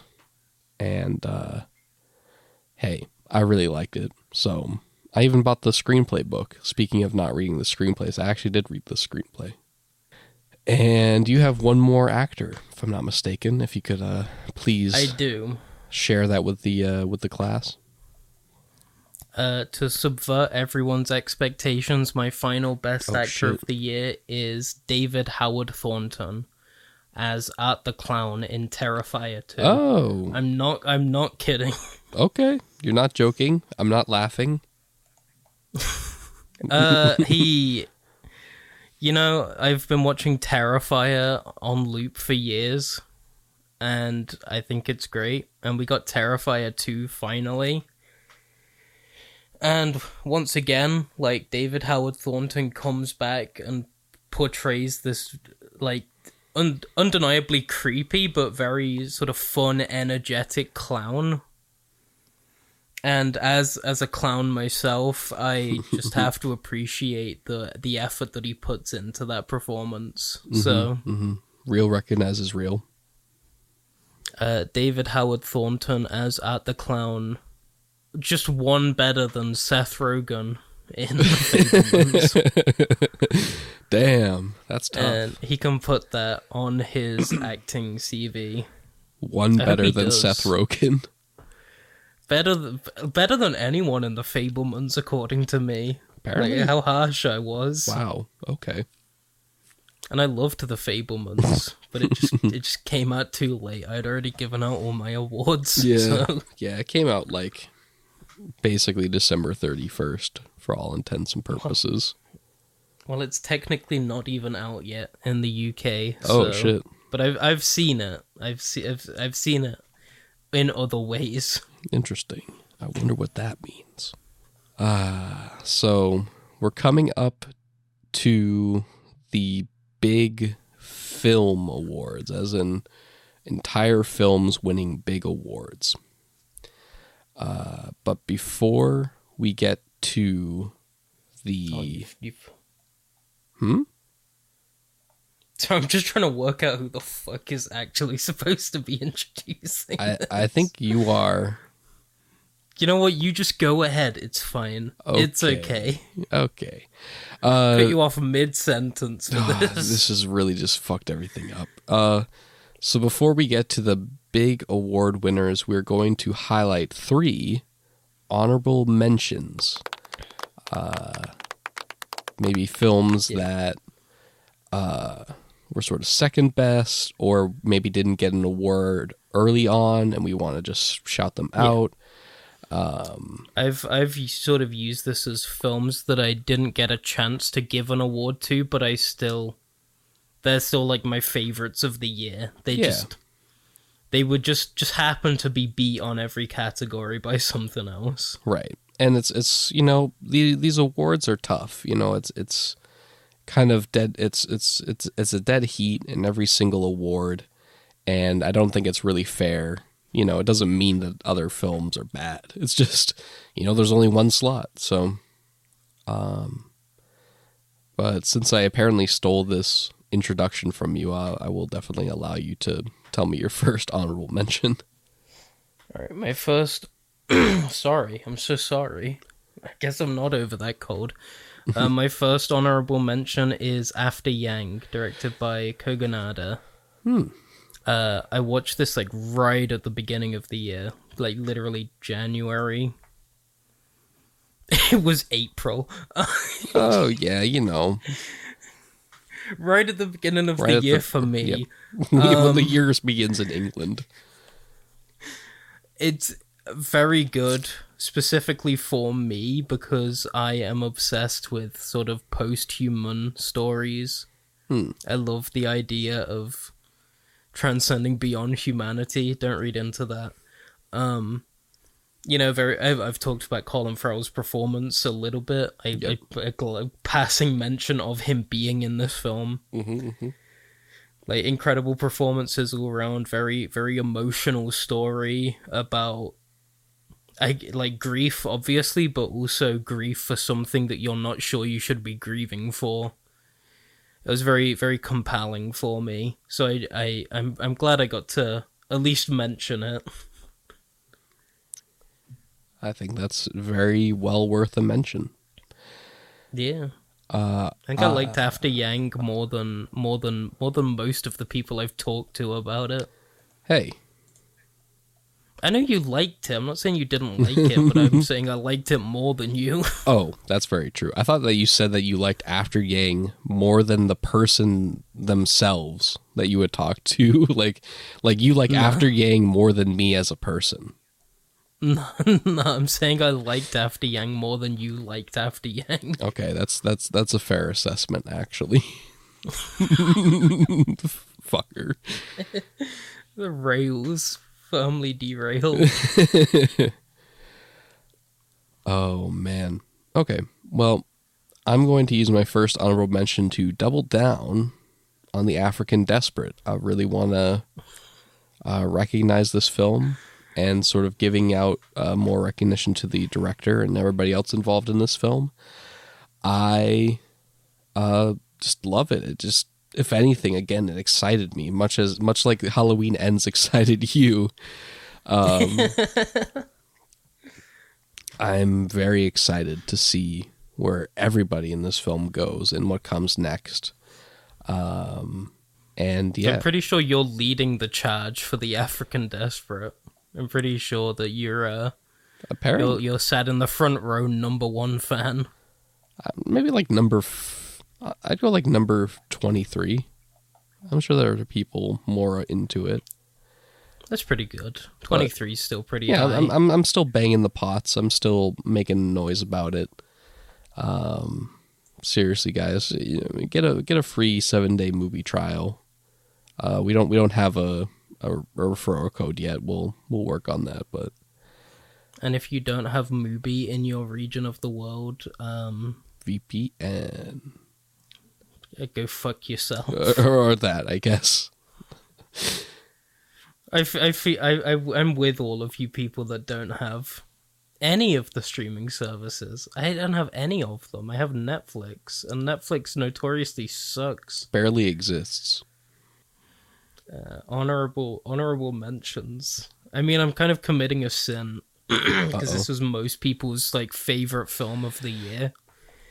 Uh, but for me, it won no awards and only got an honorable mention purely because I watched this like literally the last day of the year, and it's Aftersun, directed by Charlotte Wells. Oh, true.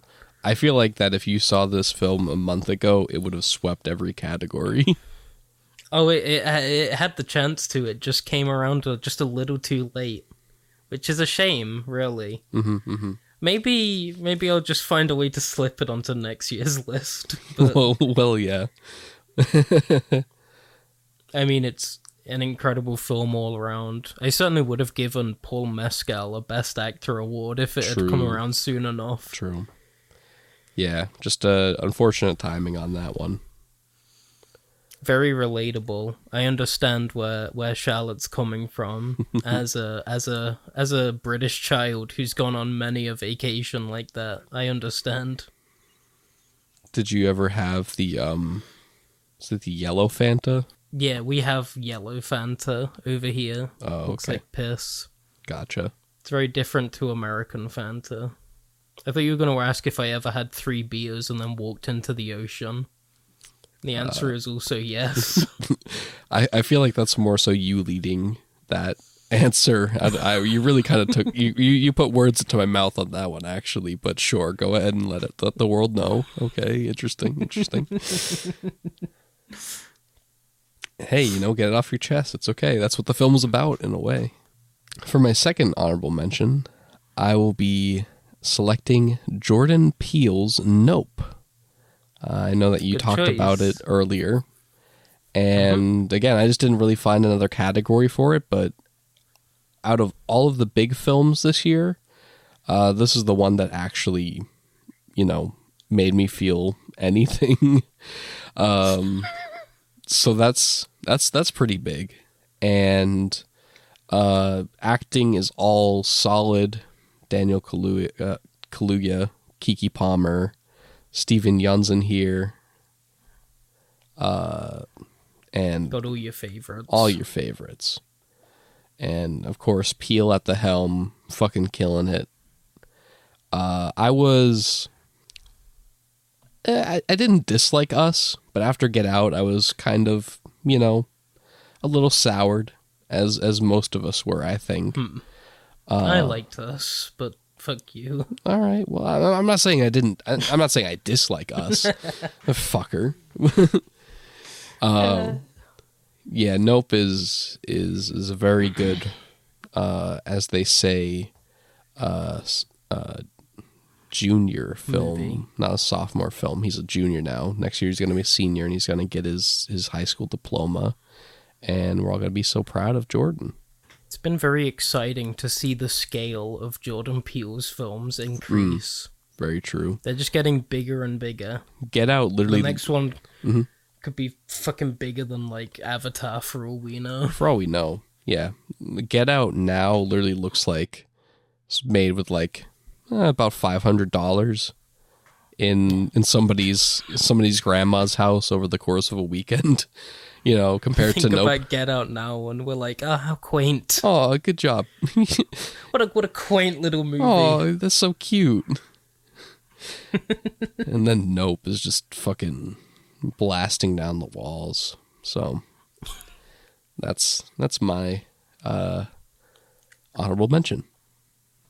Yeah, my my last honorable mention is the the one that I've been most excited to to just mention. To drop. Go for it. Uh, uh, Wai Ka-fai's Detectives versus Sleuths. oh wow. Wow, I did not expect to see that tonight. it, uh, it's an incredible film. It's it's so much fun. Detectives Uh, versus sleuths. Wow. We've spent a lot of time talking about police procedures when it comes to a decision to leave, but Detectives versus Sleuths is one of the most sort of fun police films I've ever seen. It is not afraid to just be like batshit insane, Very true. and I respect that about it. And it's it's got a lot of uh, Johnnie To adjacent cast members, so there's a, there's still a lot of great action in it. And wherever you think that story's going, it's it's not it's not going there. It it's going somewhere else. It's going to a very fun place is where we're going with that one. I believe Detective versus Sleuths is our most obscure film of the evening. It's even more obscure than the be. African Desperate. So. 1.3k, you know, cements it. Yeah. So, if there's anything I want you to come away from this with today, uh, watch Detective versus Sleuth, turn it into a modern classic. Yeah, it's fun. And rounding out for me, I'm going to be giving my honorable mention to Hit the Road. Panah Panahi, super small, like minuscule cast and crew on this uh, political, sort of quietly political family drama that just as it goes on gets more sort of magical and you know questioning reality and and obviously the tension builds. Um yeah Panah Panahi uh the son of Jafar Panahi uh, obviously the very prolific Iranian director who uh who has no bears coming out soon. They'll be on next year's list I imagine I'm I'm you know what I may I may call the shot to bring it back to baseball I I'm, I'm excited for that one. But hit the road, fantastic. Uh, Panah Panahi just obviously a fresh face, and you know always I'm I love I love Iranian cinema. Is it okay for me to say that? And you, I don't see why not. Can can I say something so controversial? I, I, I love Iranian cinema. Those those guys are doing great work over there. Keep it up. All right, we're on to the the big three. The Uh, big three Bum, of the evening. Put up the big like dramatic music. Ba-na-ba-ba. First up in our list of best features, we have best animated feature. So true, bestie. Uh, uh, to to avoid to avoid cancellation, we must first up say animation is a medium, not a genre. Okay, we're safe. Thank you. Good job. Safe, like in baseball. Hey, love the Mets. Hey. Strike Oh yeah, let's let's let's get on. out of the park. Uh, brother, best animated feature for me. Giving it to Inu-Oh.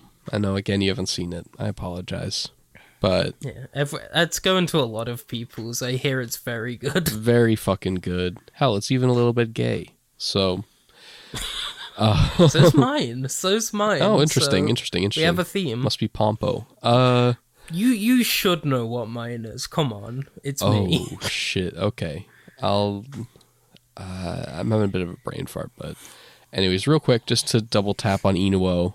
Um, just it's it's Yuasa. I am a Yuasa stan, so this is a little difficult to kind of parlay because obviously I'm going to love everything he does, but it is animation as it should be. It is exciting. It's different.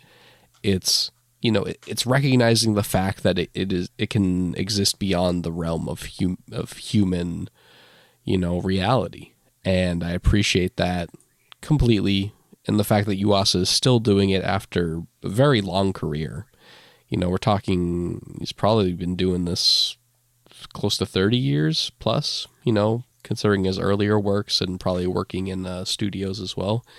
He is obviously a master. So, you know, up there with Kon and uh, that, that, that weird fuck over at Ghibli, whatever his name is. The one that survived. The Survivor. Miyazaki, uh, Goro Miyazaki. Goro Miyazaki. Yes, dude. That's the one. He's so good. Uh, but tell me, Joel, what did you think was the best animated feature? It's time. It's it's time we tell the people. Oh, God. Uh, the best animated feature of the year is hands down Trick or Treat Scooby Doo. Oh, shit. How did I not? What the fuck is wrong with me? Of course you would say that. Uh, as a lifelong Scooby. Doo fan, obviously it's it's the easiest pick you'd think, Hmm. but Scooby Doo is is a roller coaster of a series. It is up and down in quality. Shocker, I know. but legitimately, Trick or Treat Scooby Doo is one of the best Scooby Doo films we've had in years. It's so like full of life and yeah. really just like enjoying being a Scooby Doo movie. It's not sort of mm. embarrassed. It's not trying to act cooler than it is. It really, really knows how to capture sort of the the vibe of the Scooby Doo gang that you all know and love, and it's a little bit gay. Sure. Can't can't go wrong with that. I, I feel like this this film happened and then everybody was like, OMG gay Velma, OMG new Scooby Doo, haha and then it just disappeared. But I mean yeah, you I I'm hats off to this film. It it was great. Fun experience. Great use of the Scooby Doo those IP. of us that know, we've had we've had gay Velma for a while for now. about 50 years now. Yeah. Velma's always been gay. She might have had a couple of straight relationships, but I mean, like, so have I. You know, all gay people have. Yeah, you got to experiment a little bit. Gay Velma aside, it's very fun. Yeah. we all love gay people here. But yeah. that aside, the film itself is also a very good film. Very very true. very, very, very enjoyable. Uh, great story that really hasn't been done before. In in Scooby Doo, In Scooby-Doo, of course. Films. Yeah. It's probably been done before in all films, but but yeah, that's that, that's that's my open admission, and there there will be a lot more Scooby Doo talk in the future. I feel. Very good. All right, I will introduce the next one. This is the best documentary. Uh, obviously, as we know, every year this goes to my mockumentary, Pinkleton Point, Maine. But just for, for fairness, for everybody else, we will mention Yeah. some other, you know, Yeah. actual. This is both second place. These, yeah, choices. these, these are always second place. both of these lost to Pingleton Point, Maine. Yeah, pretty sad, but you know, they they they put up a good fight. I would have to say, have to say. Uh, Joel, what what did you think was the best documentary? Uh, the best documentary feature of the year was, of course, Jackass Forever. Yeah, I don't know what else I. I I also probably think that's the case, but I just knew like there's just no question you were gonna put it there, so I did choose I mean, else. yeah, but the like like my childhood was Jackass, sure. And it's so sweet to see them uh, grow up with me, despite them all being like years older. Very than me. old. But it does. It feels like Jackass has matured.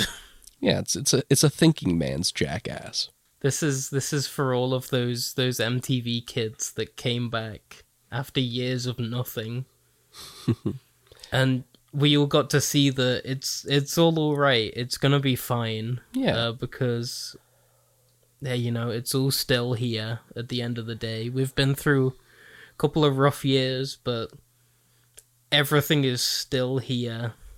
We can still tie bricks to our cocks and throw them off buildings.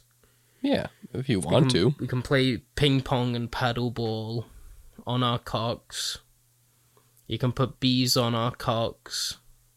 Any We can we can make dinosaurs out of our cocks. Right. It's all still here. it's all there. It's all gonna be fine. never left. Yeah, in a world where every single reboot and rehash and bringing back some old, you know, 90s, aughts, even 2010s property is just, you know, as soon as somebody says that, you just know it's going to be the, the biggest steaming pile of doo doo ever. But the fact that Jackass, you know, came out of the th- Jackass 3D, which was supposed to be the last one. And I believe they're all supposed to be the last I guess one. yeah, they're all they're all the swan songs in a weird way. But I mean, for them to come back this far down the line, but still maintain the level of quality that they've had, and maybe even exceeded it, uh, it's just Yeah. it's a it's a it's a absolutely gorgeous institution. Jackass is. And I, I, I hope for many more years. Now that I know we can add new younger Jackass members. Yeah, when we, when we Hopefully that out, Hopefully it will be here forever. Yeah, I would love the, the you know like Degrassi. Let's get the next generation jackass in here. uh, for me, maybe on the opposite level of maturity spectrum, Okay. but actually does involve cock. Interestingly enough, uh, all the beauty and the bloodshed. Uh, this one kind of came out of nowhere. I knew nothing about Nan Goldin going into this, truth be told. Uh, but it really moved me. It, it moved me profoundly. You know, it, it, it, I think that some of the best documentaries, some of the ones that I love the most, sort of paint a picture of humanity, you know, about a singular person, uh, but in the way that they affect other lives, how they connect to other people, to uh, bigger things, and, you know, to get not just the Nan Goldin that is protesting the Sackler family here, uh, but just to know her and to see that she's lived a life. Like I, especially as I grow older, you know, just even the simple things, just just just the mere act of existing, kind of moves me more than it has before. Um, And especially with somebody with a life like Nan Goldin, um, you would you definitely should watch it because John Waters makes an appearance. Uh, you at least see his picture. Um, because some I I remember seeing a good comment that said uh, it, it is inevitable that whenever anything gay is being talked about, John Waters will make an appearance in some way Oh, or another, yeah, and and he did for he's, sure. He's that kind of gay icon. He's always just ever present in the lives of most gay people. Yeah, exactly. If something gay is going on between the year of 1960 to now, I mean, he's just there's nothing. He's he's Even if you don't know he's there, like he's there. he's there. He's in the background. He's he's don't worry, he's there. Uh, yeah, good job. It sounds like a very beautiful choice. We I, I like that we have very very different choices when it comes to It- maturity. It, it kind of sort of exemplifies We cover a wide spread. you yeah, know? it, it exemplifies our dynamic. I'm art house. You're your shit house. You know, it's it's okay. We make a, we make a, a lovely pair. Everyone loves our widespread. Ooh, hey, that that costs extra. Uh, I believe we are onto the the big one. This is the final award of the night, ladies and freaks. The best narrative feature. Everyone gets excited for this one, you know? I mean, this is It's the one film you should watch. Uh, technically speaking, if you are only able to watch one film, I, I guess this is the one to watch. We we take one film and we we hold it up and we say, "Watch this one. It was pretty good." And I mean, we should just we should just jump into it. I guess no Yeah, no big drum Uh, roll. No, we don't have we don't have Warren or Faye. They they weren't available. surprise. So, I mean, they would have read the wrong one anyway. So Uh, I guess just go ahead. let's just let's just go for it, huh? I will. I'll, I'll announce mine. My pick for best narrative feature. I'm buckled in. I'm so ready. You are buckled in because you're about to watch Ryusuke Hamaguchi's "Drive My Car."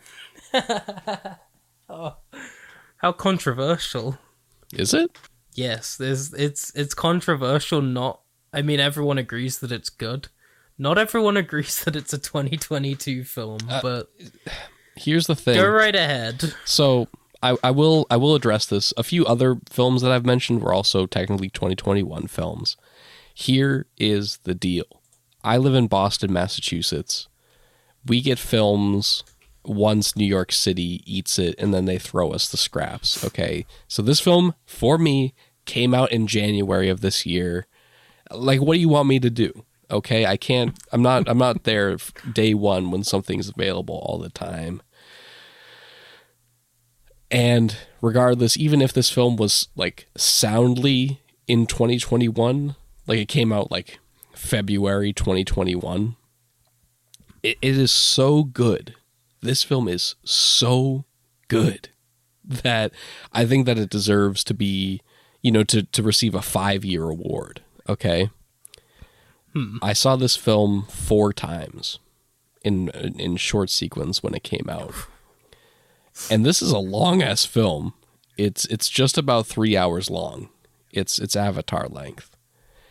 Yeah, it's longer than his other film that he released that year. Um, it is an emotional cannonball. This film, I mean, fuck. I got into um uh Murakami after this. In fact, I read the short story, the short story collection that Drive My Car is in. I read before seeing this, and it got me into Murakami. But for Hamaguchi to adapt his work in such a even larger, profound way, I think that is what's especially uh, compelling for me. Because so many times adaptations can be pretty bland or just kind of straightforward. You know, yeah. Um, this one changes it almost completely, but using the same groundwork uh, that Murakami set up perfectly in the two short uh, stories that this is based off of. The performances are just dead fucking on. I know I mentioned uh, Hidetoshi Nishijima. He's just such a fucking actor, isn't he? He's just Yeah. He's just a. F- I mean, to be able to sell both the like cold, crisp tone of Drive My Car Mhm. and the like bright, goofy Shin Ultraman, he's really got a lot of skill behind him. yes, he is an actor for all seasons. Uh, And he was in Creepy. yeah, he was. Toko Miura, the uh, the female lead. I mean, just a just a, a a hero for the neurodivergent out there. She's really representing us. She just loves driving, and me too. Me too, sis. Me too. I love driving. She- uh, And Drive My Car really like like the driving is such a part of it that feeling of just sitting in a car in silence, having to think about everything that's happening. and that's that red Saab. Ooh, that's I wonder if sales went up for Red I, I I feel like if I went on like a auto dealer website right now I, and like used car dealerships, they'd probably be going for like 80k right now. people are people are Saabs are back, baby. those those those turbo Saabs are back for for real. I also I, Finally, I understand that they're actually kind of like pieces of shit, but I mean the design is great, and I mean, uh, I, I just, this film, everybody, I've, it's so good. Yeah, Fuck, no, I don't. I don't even disagree. I agree wholeheartedly. I think it's a perfect movie. There is not a single issue with that film. Yeah. it's so like yeah, it's just such a like harrowing portrayal of just being fucking miserable. it's destructive. Seriously, yeah. Uh, and I'm there with it. thank you, I appreciate that. Um, And I I kind of have on the opposite end of it is uh, a very joyful and wondrous portrayal of being absolutely miserable. Hey, yeah, exactly. Uh, like there's there's something to be taken away from it too. I think is the big one for sure. My my best narrative feature is the Banshees of Inisherin. Oh my god. Misery loves company. could could you imagine if if Hidetoshi his character was like every time you speak to me in this fucking car I will s- take these shears my and fingers cut one of my off." fingers off. I can almost say the same things about both of these films, even Yeah. though they are very different Yeah. tonally and story wise. But I don't know, it it says a lot about us that our best narrative features are about sort of like the the the feel of our generation of misery and just complete like a, a want for a better place, but not mm-hmm. being able to find it. Mm-hmm.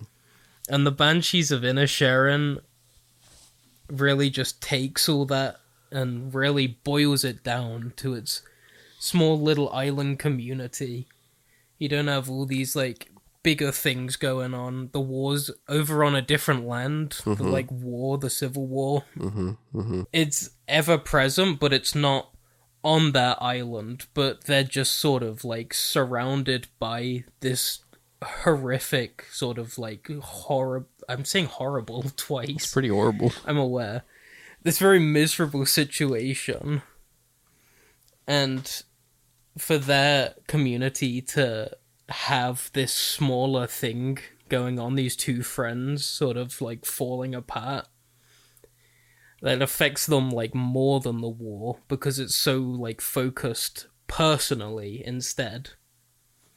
and I think that that's that's very touching because I understand that a lot more. I've never I've never been to war. I'm never signing up for the military. but I've lost friends, and that speaks to me a lot more than like a harrowing tale of combat in a in a faraway land. That's fair. And yeah, that's that's that's most of what I have to say. It's it's an incredible piece of work from Martin. I've supported Martin for many years.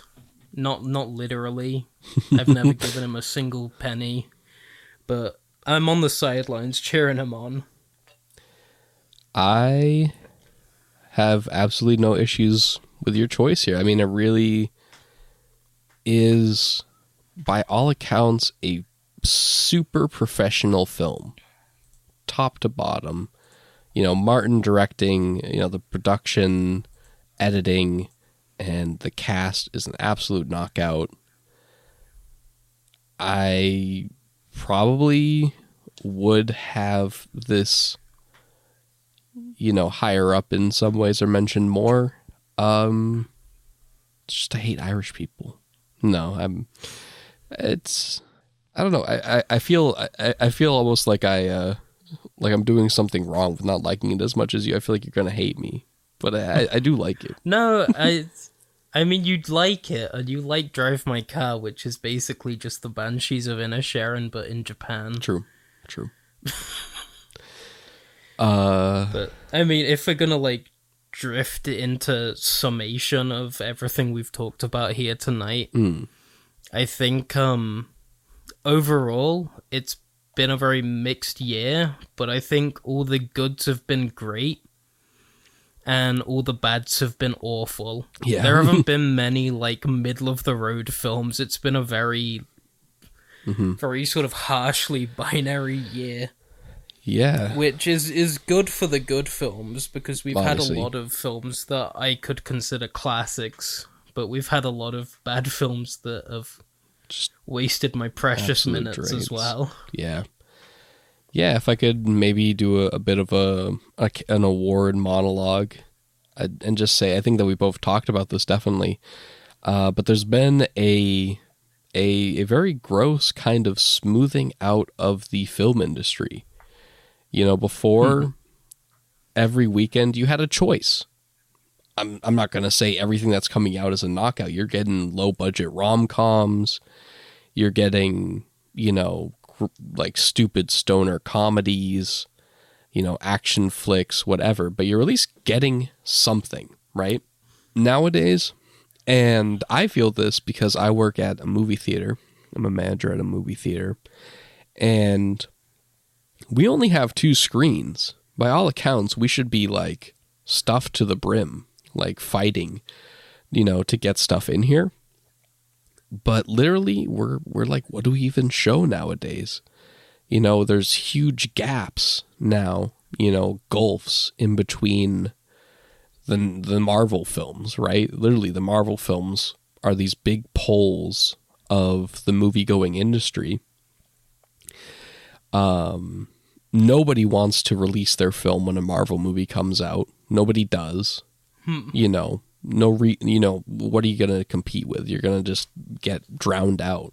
And in between, uh, people just don't go see movies anymore. So there's you know nobody's taking chances on uh, the the low budgets, the mid budgets, even because that's not what the studios are putting their money into. They're going big, and that has been very detrimental. And and like you you know, it, it's what gets us these really high highs when something sneaks in and is good. Yeah. Uh, but really, otherwise, I mean, everybody's focusing on streaming, so that's why you get a lot of shit on streaming because Oh, the quality control of streaming is abysmal. because it doesn't matter. They just need the content. They need they need something Yeah. so people continue a- subscribing. It's just a buffet of slop, and they just need to keep it stocked. That's all they need. Uh, yeah. The outlook on film, and this is how I've felt for a while now, and then you can sort of give us your thoughts, is that film isn't dead. It cannot die. There are still always going to be amazing people making amazing art. All that is happening right now is that it is getting increasingly harder to access it. People are making fantastic films every day on their phones with, you know, small crews with small cameras, basic editing equipment. It's happening, it's out there. There are people who can make these small budget films that can get people in, in movie seats. It's just we're at the whims of capitalism, and right now it really does not care about us, the movie goer, the movie enjoyer. But I say hold on to hope. You're still getting amazing things happening every year, and you know we'll we'll we'll get through it. We'll get through it. That's why I think word of mouth is more important than ever. Strange, think- strangely enough, in this social media world, I agree. I think if you find something that's good, you need to tell people about it You because gotta. chances are they're not gonna be able to find it. exactly. That that and that's the case with like, and especially why I want to highlight the African desperate.